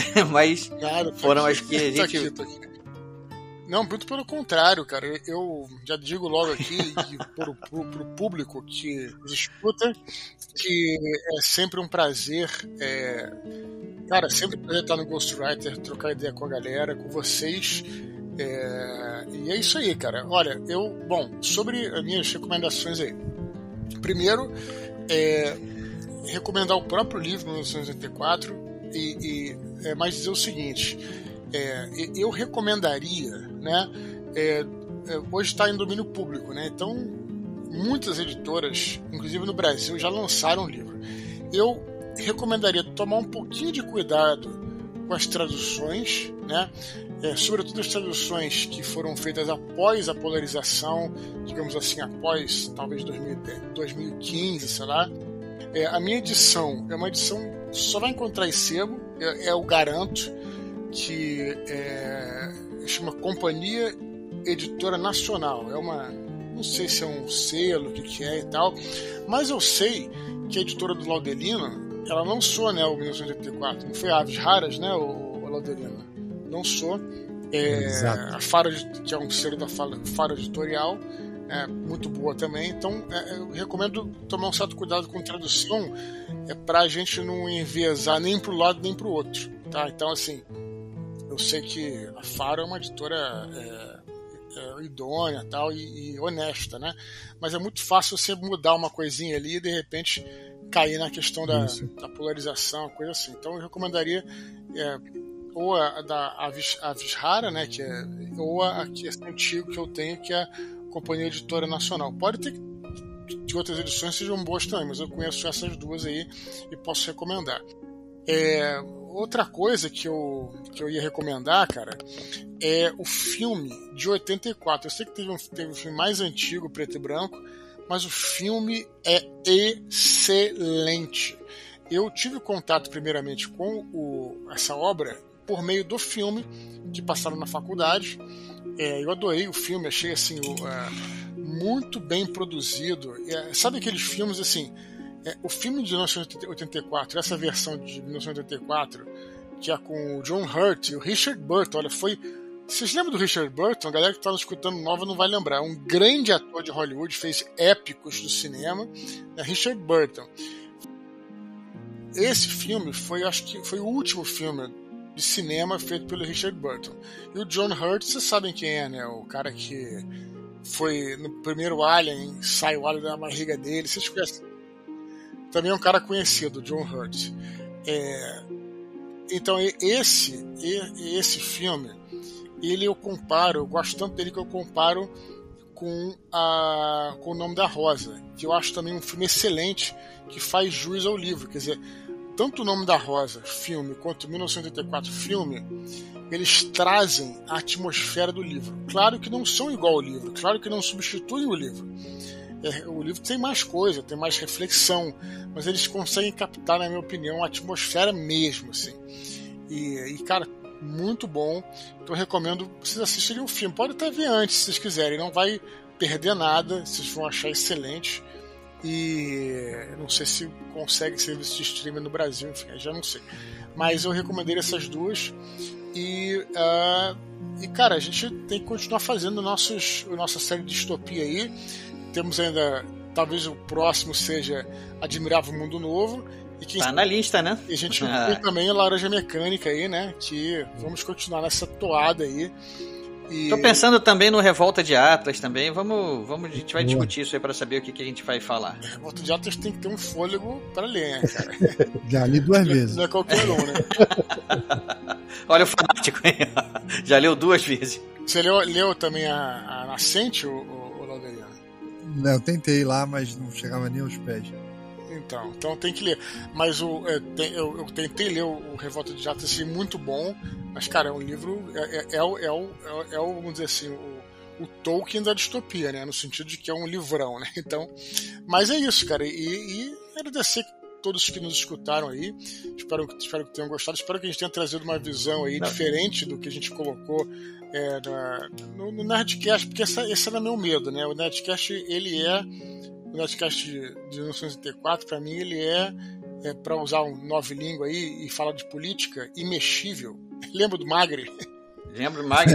o Magre, é... ministro do Collor. E, e ele, ele é, é, é, um definitivo. Então, interessante que vocês trouxeram umas questões novas aí. Espero que a galera tenha gostado aí do, do programa. Só, Ricardo, eu acho importante a gente dizer o seguinte: é, qualquer totalitarismo ele usa essas ferramentas que nós descrevemos aqui que o, que o Orwell descreve, seja de esquerda ou seja de direita. Porque o totalitarismo ele visa isso, o domínio total do pensamento e do físico e de tudo por um grupo seleto e fechado. Mas nós estamos falando aqui primeiro do que inspirou realmente o, o Orwell, que foi a União Soviética, o soviético. E segundo, do que nós estamos vivendo hoje e de qual está sendo a nossa ameaça real no nosso país. Por isso que nós nos concentramos mais no exemplo prático da esquerda, mas que serve em, em linhas gerais, para qualquer tipo de totalitarismo. Isso é um, é um bom alerta falar isso, porque é, por mais que a gente aqui acaba expondo os nossos vieses aqui, eu não tenho nenhum problema em, em, em deixar isso bem claro aqui para todo mundo. Mas é, o que eu acho importante de fato é que o alerta esteja dado. Né? Totalitarismos, eles são inaceitáveis vindo de que lado vierem. Né? Não importa se está vindo pela direita ou se está vindo pela esquerda. Totalitarismo não é para ser aceito, não. a gente tem que estar tá sempre de, de olhos abertos para evitar que, que as coisas acabem convergindo para um sistema totalitário. E a sociedade tem que estar tá, é, é, alerta para isso. Não pode deixar que, que os governos ganhem esse poder sobre si. Então, o alerta fica dado. O nosso viés aqui, ou pelo menos eu vou, eu vou falar por mim, né? O meu viés aqui tem a ver com o que você falou mesmo, né? A, a inspiração do 1984, o, os exemplos práticos que a gente está vendo acontecendo hoje em dia, né, são exemplos que estão vindo, estão muito mais, que colam muito mais na esquerda, né? Então por isso que ficou para a gente assim, para trazer essa novidade que é além do que o Nerdcast lá já atrás já tinha dissecado o livro, eu acho que a novidade que a gente pode oferecer hoje em dia é justamente tentar fazer um alerta um pouco maior, pessoal. Vamos lá, olha, abre o olho aí porque a coisa tá tá chegando num, num ponto que a gente tem que ficar ficar ficar esperto. E uma, e uma novidade aí para muitos que talvez estejam ouvindo aí a, a, o áudio é que aqui no Ghostwriter você pode discordar de qualquer coisa do que a gente falou aqui. Pode, sem problema. Problema Olha, eu, eu te, já tive convidados aqui de esquerda, já tive convidados de direita, e eu não vou fazer nunca distinção, nunca vou perguntar para um convidado meu aqui se o cara. para em quem você votou, não quero saber. Eu quero, se a gente vai falar aqui sobre literatura, sobre um livro específico, sobre uma obra, sobre um autor, e se a pessoa especialista naquele assunto ou que tem uma opinião que eu gostaria de ouvir, se ela gosta de de rabada com agrião, eu não, não quero saber. Eu, eu vou chamar a pessoa e aqui, aqui ninguém vai ser cancelado aqui. Aqui a gente vai dar voz para todo mundo. Se assuntos políticos surgirem, eu também eu não vou não vou evitar, porque uma das coisas que mais me incomoda é eu tenho, por exemplo, eu tenho grupos aí de, de, de WhatsApp que eu faço parte de WhatsApp que, tem, que foram criados com objetivos em comum ali que não tinham nada a ver com política originalmente. Mas que chegou, por exemplo, no final do ano passado, com campanha política lá queimando, vira e mexe um comentário político ou outro surgir no grupo. E aí vem sempre aqueles, ah, pessoal, não vamos falar de política aqui não. Por que não, cara? Por que, que as políticas não podem ser faladas? Vai, vai começar a se tornar justamente um, um, um Big Brother aí que não pode, não pode emitir nenhuma opinião que não seja aceita, né? Então, um povo que não discute política é um povo fadado a ser dominado. Então, eu, eu me revoltava sempre contra isso, me revoltava a forma de falar, né? Eu sempre debati isso. Que história é essa que não pode falar de política? A gente pode falar do que quiser, pô. E, e, e, é, e é saudável falar sobre política. Não estou partindo do princípio que eu tenha razão em tudo, nem que a pessoa que está conversando comigo eu também não, não gosto da postura quando a pessoa parte do princípio de que ela, tem, ela é a dona da verdade. Mas enquanto a gente estiver aqui debatendo ideias, por mais que sejam antagônicas, já está valendo. É para isso que existe. É, as redes sociais, o bom uso das redes sociais é esse. É fazer o debate das ideias circularem, né? Beleza, enquanto vocês estão no Ministério do, Amor, beleza? Mas peraí que eu ainda não dei a minha indicação aqui agora, minha para eu fechar aqui agora. É, eu já, quando eu li o livro em 1984 a primeira vez, já tem muitos anos, eu vou nem falar quando, em que época foi, eu tinha tido a primeira impressão, e na época talvez não tan, nem tanta maturidade e nem tanta associação direta com, com, a, com, a, com, com o mundo, então, o, o impacto foi outro, né? engraçado, eu achei engraçado uma coisa que o Flávio falou lá no início, que quando a gente lia o 1984, lá na década de 80, o livro soava datado. E quando você lê hoje em dia, você fica espantado, assim, nossa, isso aqui tá, é, é, é, isso que eu estou vendo acontecer, né? Impressionante como o livro, com o passar do tempo, ele se tornou mais atual, né? Isso é uma trajetória impressionante do livro. Envelheceu bem. Mas enfim, envelheceu bem. E eu, o que eu queria fazer, falar é que quando eu fui agora reler para a gente poder fazer aqui, eu acabei achando a, a, graphic novel de 1984. E eu resolvi comprar a graphic novel porque, como eu já tinha lido no livro lá atrás, eu resolvi, ah, vou reler de uma forma diferente agora. Vou ler agora o, em quadrinhos. Eu vi lá uma adaptação, adaptado e ilustrado por Fido Nesti. o nome não, não, me, não me disse nada, me, me soou um pouco italiano o nome, mas eu fui descobrir é um brasileiro o livro. Apesar de eu ter comprado ela aqui em inglês, o ilustrado e adaptado por, por um brasileiro chamado Fido Neste. Eu não achei a edição em português, até procurei aqui, não achei, não sei se tem. Eu achei até edição em espanhol, mas não, não, consegui, é, não consegui descobrir se tem edição em português. Mas o que eu queria dizer é o seguinte: é, as ilustrações do livro, do jeito que o, o Fido fez aí, é, me trouxeram ainda mais essa sensação de, de sufocamento. Assim, é, ele conseguiu fazer com que a, a, história se tornasse ainda mais opressora.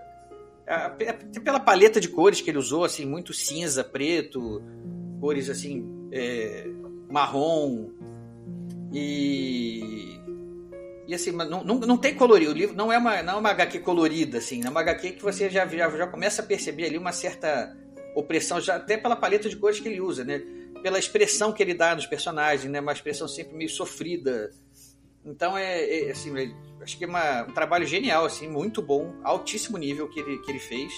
Ele acrescentou muito a história, a experiência de ler essa história com as ilustrações dele. Então, assim, palmas para, palmas para ele, tá? Palmas de pé para ele. Fez um trabalho assim excelente. E aí ele trouxe uma coisa, uma novidade aqui que eu não me lembrava, que quando eu, terminei o livro no ano passado, e eu vou falar isso aqui agora porque é, para quem não leu pode ser um spoiler, mas eu não tenho problema de dar spoiler aqui porque o livro é tão clássico já que que eu acho que eu posso falar. Se alguém quiser parar aí de ouvir agora, para, mas eu vou falar isso. Eu perguntei pro pessoal aqui, vem cá, no final o Winston morre ou não morre? E aí eles me falaram, ele morre, ele toma o tiro na nuca lá, que era o que ele estava esperando que acontecesse. Ele, ele já estava praticamente desejando ser executado, né, porque ele achava que isso seria meio que a... Finalmente eu me purifiquei e agora eu posso morrer puro. Mas, mais, mais ou menos, estou tentando traduzir o que seria mais ou menos a, a ideia dele. E ele morre. Só que na ilustração o que acontece? Ele leva o tiro, o quadrinho está escuro, se mostra ele já com um tiro na cabeça. Os quadrinhos seguintes são um fundo escuro com a mancha de sangue. Essa mancha de sangue vai se dispersando até que ela começa a tomar a forma dele de novo, começa a formar uma silhueta dele de novo. E daqui a pouco ele está de volta sentado na mesa, até que a última figura é em preto e branco. E aí eu fiquei na dúvida: peraí, essa morte dele foi, foi real ou foi uma morte metafórica? E aí a gente começou a debater isso antes de começar a gravar o programa, né? E aí, assim, eu confesso, eu, eu, acho que até essa ideia de ter sido uma morte metafórica aí também me agradou. Se foi. Se não era essa a intenção, mas acabou essa minha interpretação dos desenhos ficou se foi, se foi essa. Eu acho que foi uma interpretação que valeu. O que, que vocês acharam disso que eu falei? Eu acho que tá escrito lá. Na... o que, que tá escrito lá? Antes do Eduardo falar, vou só ler o que tá escrito e deixo o Eduardo falar. Tá escrito, estou com o livro aqui na mão, fala assim: percorrendo o corredor de azulejos brancos, com a sensação de andar à luz do sol, e um guarda armado às suas costas. A tão aguardada bala estava penetrando em seu cérebro. Olá, Dudu. Não, eu ia dizer o seguinte, é interessante isso porque eu vi o filme primeiro, né? No filme ele não, não tem esse momento que ele é executado.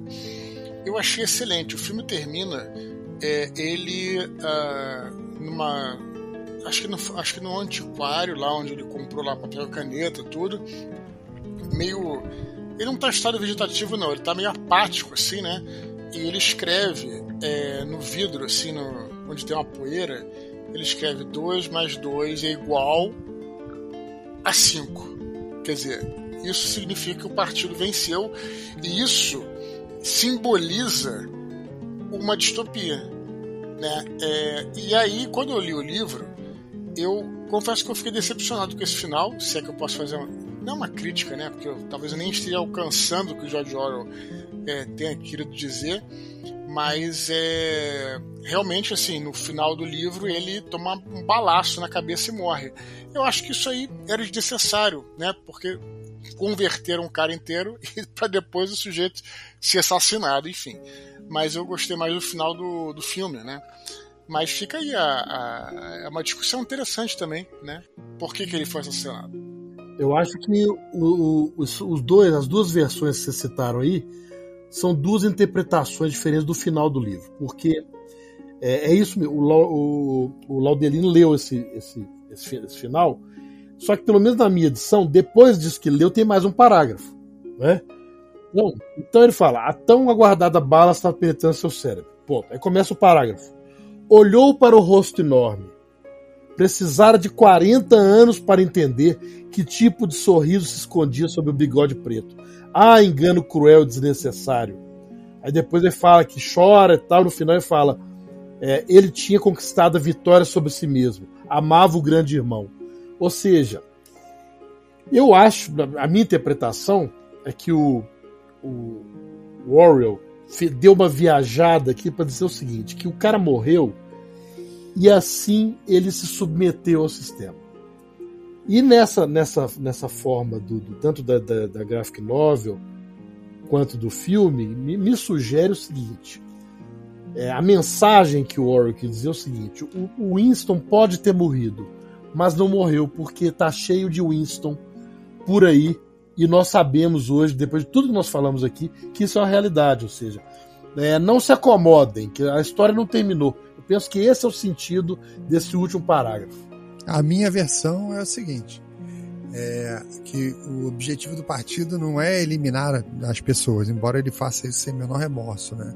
Ele quer é, conver, é converter todo mundo, mas converter assim, converter originalmente, de verdade, de modo que possa erradicar todas as ideias que todo mundo defende, o cara vira ali um zumbi. É, e após a, a, conversão real, as pessoas são libertadas como era, como foi o vizinho dele, né?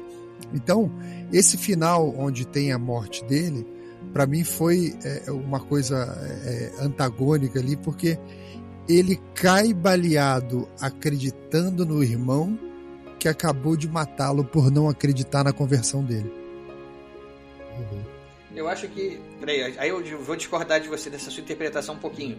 Porque, por exemplo, todo esse texto que vocês falaram, ele caminhando pelo corredor, sentindo o, guarda armado chegando por trás, sentindo a bala tão desejada entrando no seu cérebro, tudo isso está escrito na graphic novel.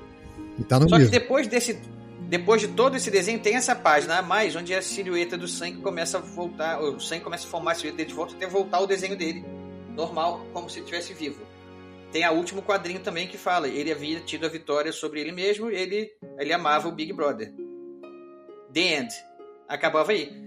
Ou seja, é, é, eu acho que morreu amando o, Big Brother. E, aí que o partido quer matar ele, só quando ele já está convertido assim, ah, beleza, agora ele está convertido, agora eu não quero, não preciso mais dele, acabou, vou, vou, vou, me, vou, posso me desfazer dele, porque agora ele morre puro. Uma coisa meio que religiosa.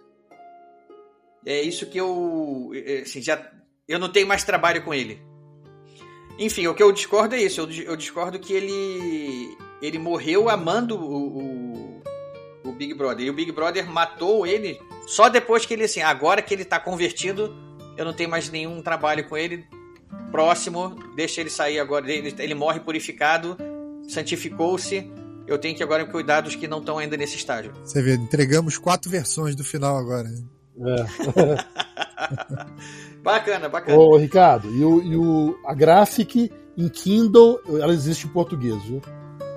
Ah, é bacana. Então, é. bom saber. É. Fica a dica, então, pro pessoal. Eu vi aqui. E eu, eu, cara, eu recomendo. Eu gostei muito do trabalho aqui do, do Fido Neste eu achei que ele contribuiu muito para a leitura, para criar o clima que é necessário criar para poder ler essa obra. Então, senhores, é, agradeço mais uma vez a presença de todos vocês aqui. É, deixo agora vocês aí a fazer as suas despedidas finais, as considerações aí. Considerações já foram, né? Só, só os contatos de vocês e a despedida para vocês aí poderem. Começa comigo. Né? Vamos lá. Liberados. Isso aí. Tá. É, obrigado, Ricardo, por estar mais uma vez aqui na sua casa, pedindo permissão para entrar. A casa é sua também, casa é sua, não para, pode parar de bobagem. Tá. É, eu espero poder voltar uma outra vez, se até lá eu continuar não sendo. É, vamos para a formalidade? Vamos, vamos, parar, vamos parar. Não, o problema não é o herdir, o problema é, é, o grande irmão permitir que é. eu continue sendo uma pessoa. Eu consiga voltar aqui, entendeu? Olha, nesses termos você tá achando que o Modena é o grande irmão, né? Ele que vai na edição mudar o Ticalá aí, né? O Modena, a última vez que eu vi, ele tava gordinho. Ele podia ser o grande irmão mesmo, tá grande. Ô, Modena, brincadeira. Efeitos da pandemia. Brincadeira, mano. Valeu, então, obrigado aí. Obrigado, pessoal. É, mais uma vez, vocês têm toda a Seus livros, fala dos seus livros aí, Laudelino. Então, vou falar. É que o roxo interrompe toda hora. Peraí. fica falando, fica é. falando bobagem, tenho que corrigir. Então, é, vocês me encontram Laudelino RJ em todas as redes sociais, tá? É bem fácil encontrar. Sou autor do livro Submundo Hacker, é, um romance sobre é, brigas políticas e contra hackers e traficantes nos bastidores brasileiros. Tem um livro infantil também, o livro da sorte, que é um livro virtuoso para crianças. E outros trabalhos virão, aí, trabalhando aí com roteiro, trabalhando com quadrinho também, e livros de história. Então, obrigado aí mais uma vez, contem comigo, comigo e aguardo os comentários para a gente continuar esticando esse assunto aqui com toda a liberdade. Aqui tem. Isso aí. Flávio, tá contigo. Eu agradeço novamente. Já falei que quando eu discuto assuntos relevantes com gente inteligente, eu fico feliz, igual pinto no lixo, que é como eu estou agora. E, e eu estou disponível para críticas e cancelamentos na, no Facebook. Boa! Flávio, Flávio Medeiros JR. Vocês me encontram lá. Ou no Instagram, jr.flaviocmedeiros. Eu tenho alguns livros publicados, o Quintessência, que é um, uma história policial passada no Brasil no final do século XXI o Casas de Vampiro, que é uma ficção científica de terror também pela Tarja, a editora acabou, deve ser encontrada em sebos. O Homens e Monstros, Guerra Fria Vitoriana, que é um, é um, é um steampunk, né? História alternativa e ficção alternativa, que é da editora Draco. Esse se encontra no site da editora né, ou em livrarias. Tem um livro infantil também se encontra na internet chamado Eduardo, seu Jabuti Dundum, e continuo escrevendo, estão mandando brasa aí. Isso aí, valeu. E Eduardo? Bom, vamos lá. É, quero convidar a galera aí para acessar o nosso canal do Telegram, t.me barra Eduardo Spor. Temos lá os nossos podcasts semanais aí, os mini-pods, falando muito de literatura. É um podcast irmão aqui do Ghostwriter, né? E uh, quero saber quando é que vocês vão voltar lá para gravar qualquer áudio, alguma coisa bacana aí pra gente. E uh, já estou empolgado aí com o próximo, cara. Já quero gravar o próximo. Vamos preparar para ler o Admirável Mundo Novo aí e já podemos mudar, já podemos mudar o nome do nosso grupo lá de WhatsApp para Admirável Mundo Novo, que era versão de T4 e agora Admirável Mundo Novo. Fica aí, né, pra gente continuar. em breve num podcast perto de vocês. É. Bom, então é isso aí, pessoal. Vou, eu vou me despedir aqui também. Eu deixa, fica a promessa aí já, já o spoiler que o Eduardo já deu que o próxima próxima da série Distopias será o Admirável Mundo Novo de Aldous Huxley. Quem já quiser se adiantando na leitura para poder chegar no próximo episódio já com o livro lido, fica a recomendação também. Então, é isso, senhores, eu agradeço mais uma vez. Eu sou Ricardo Erdi e esse é o podcast Ghostwriter Desligando.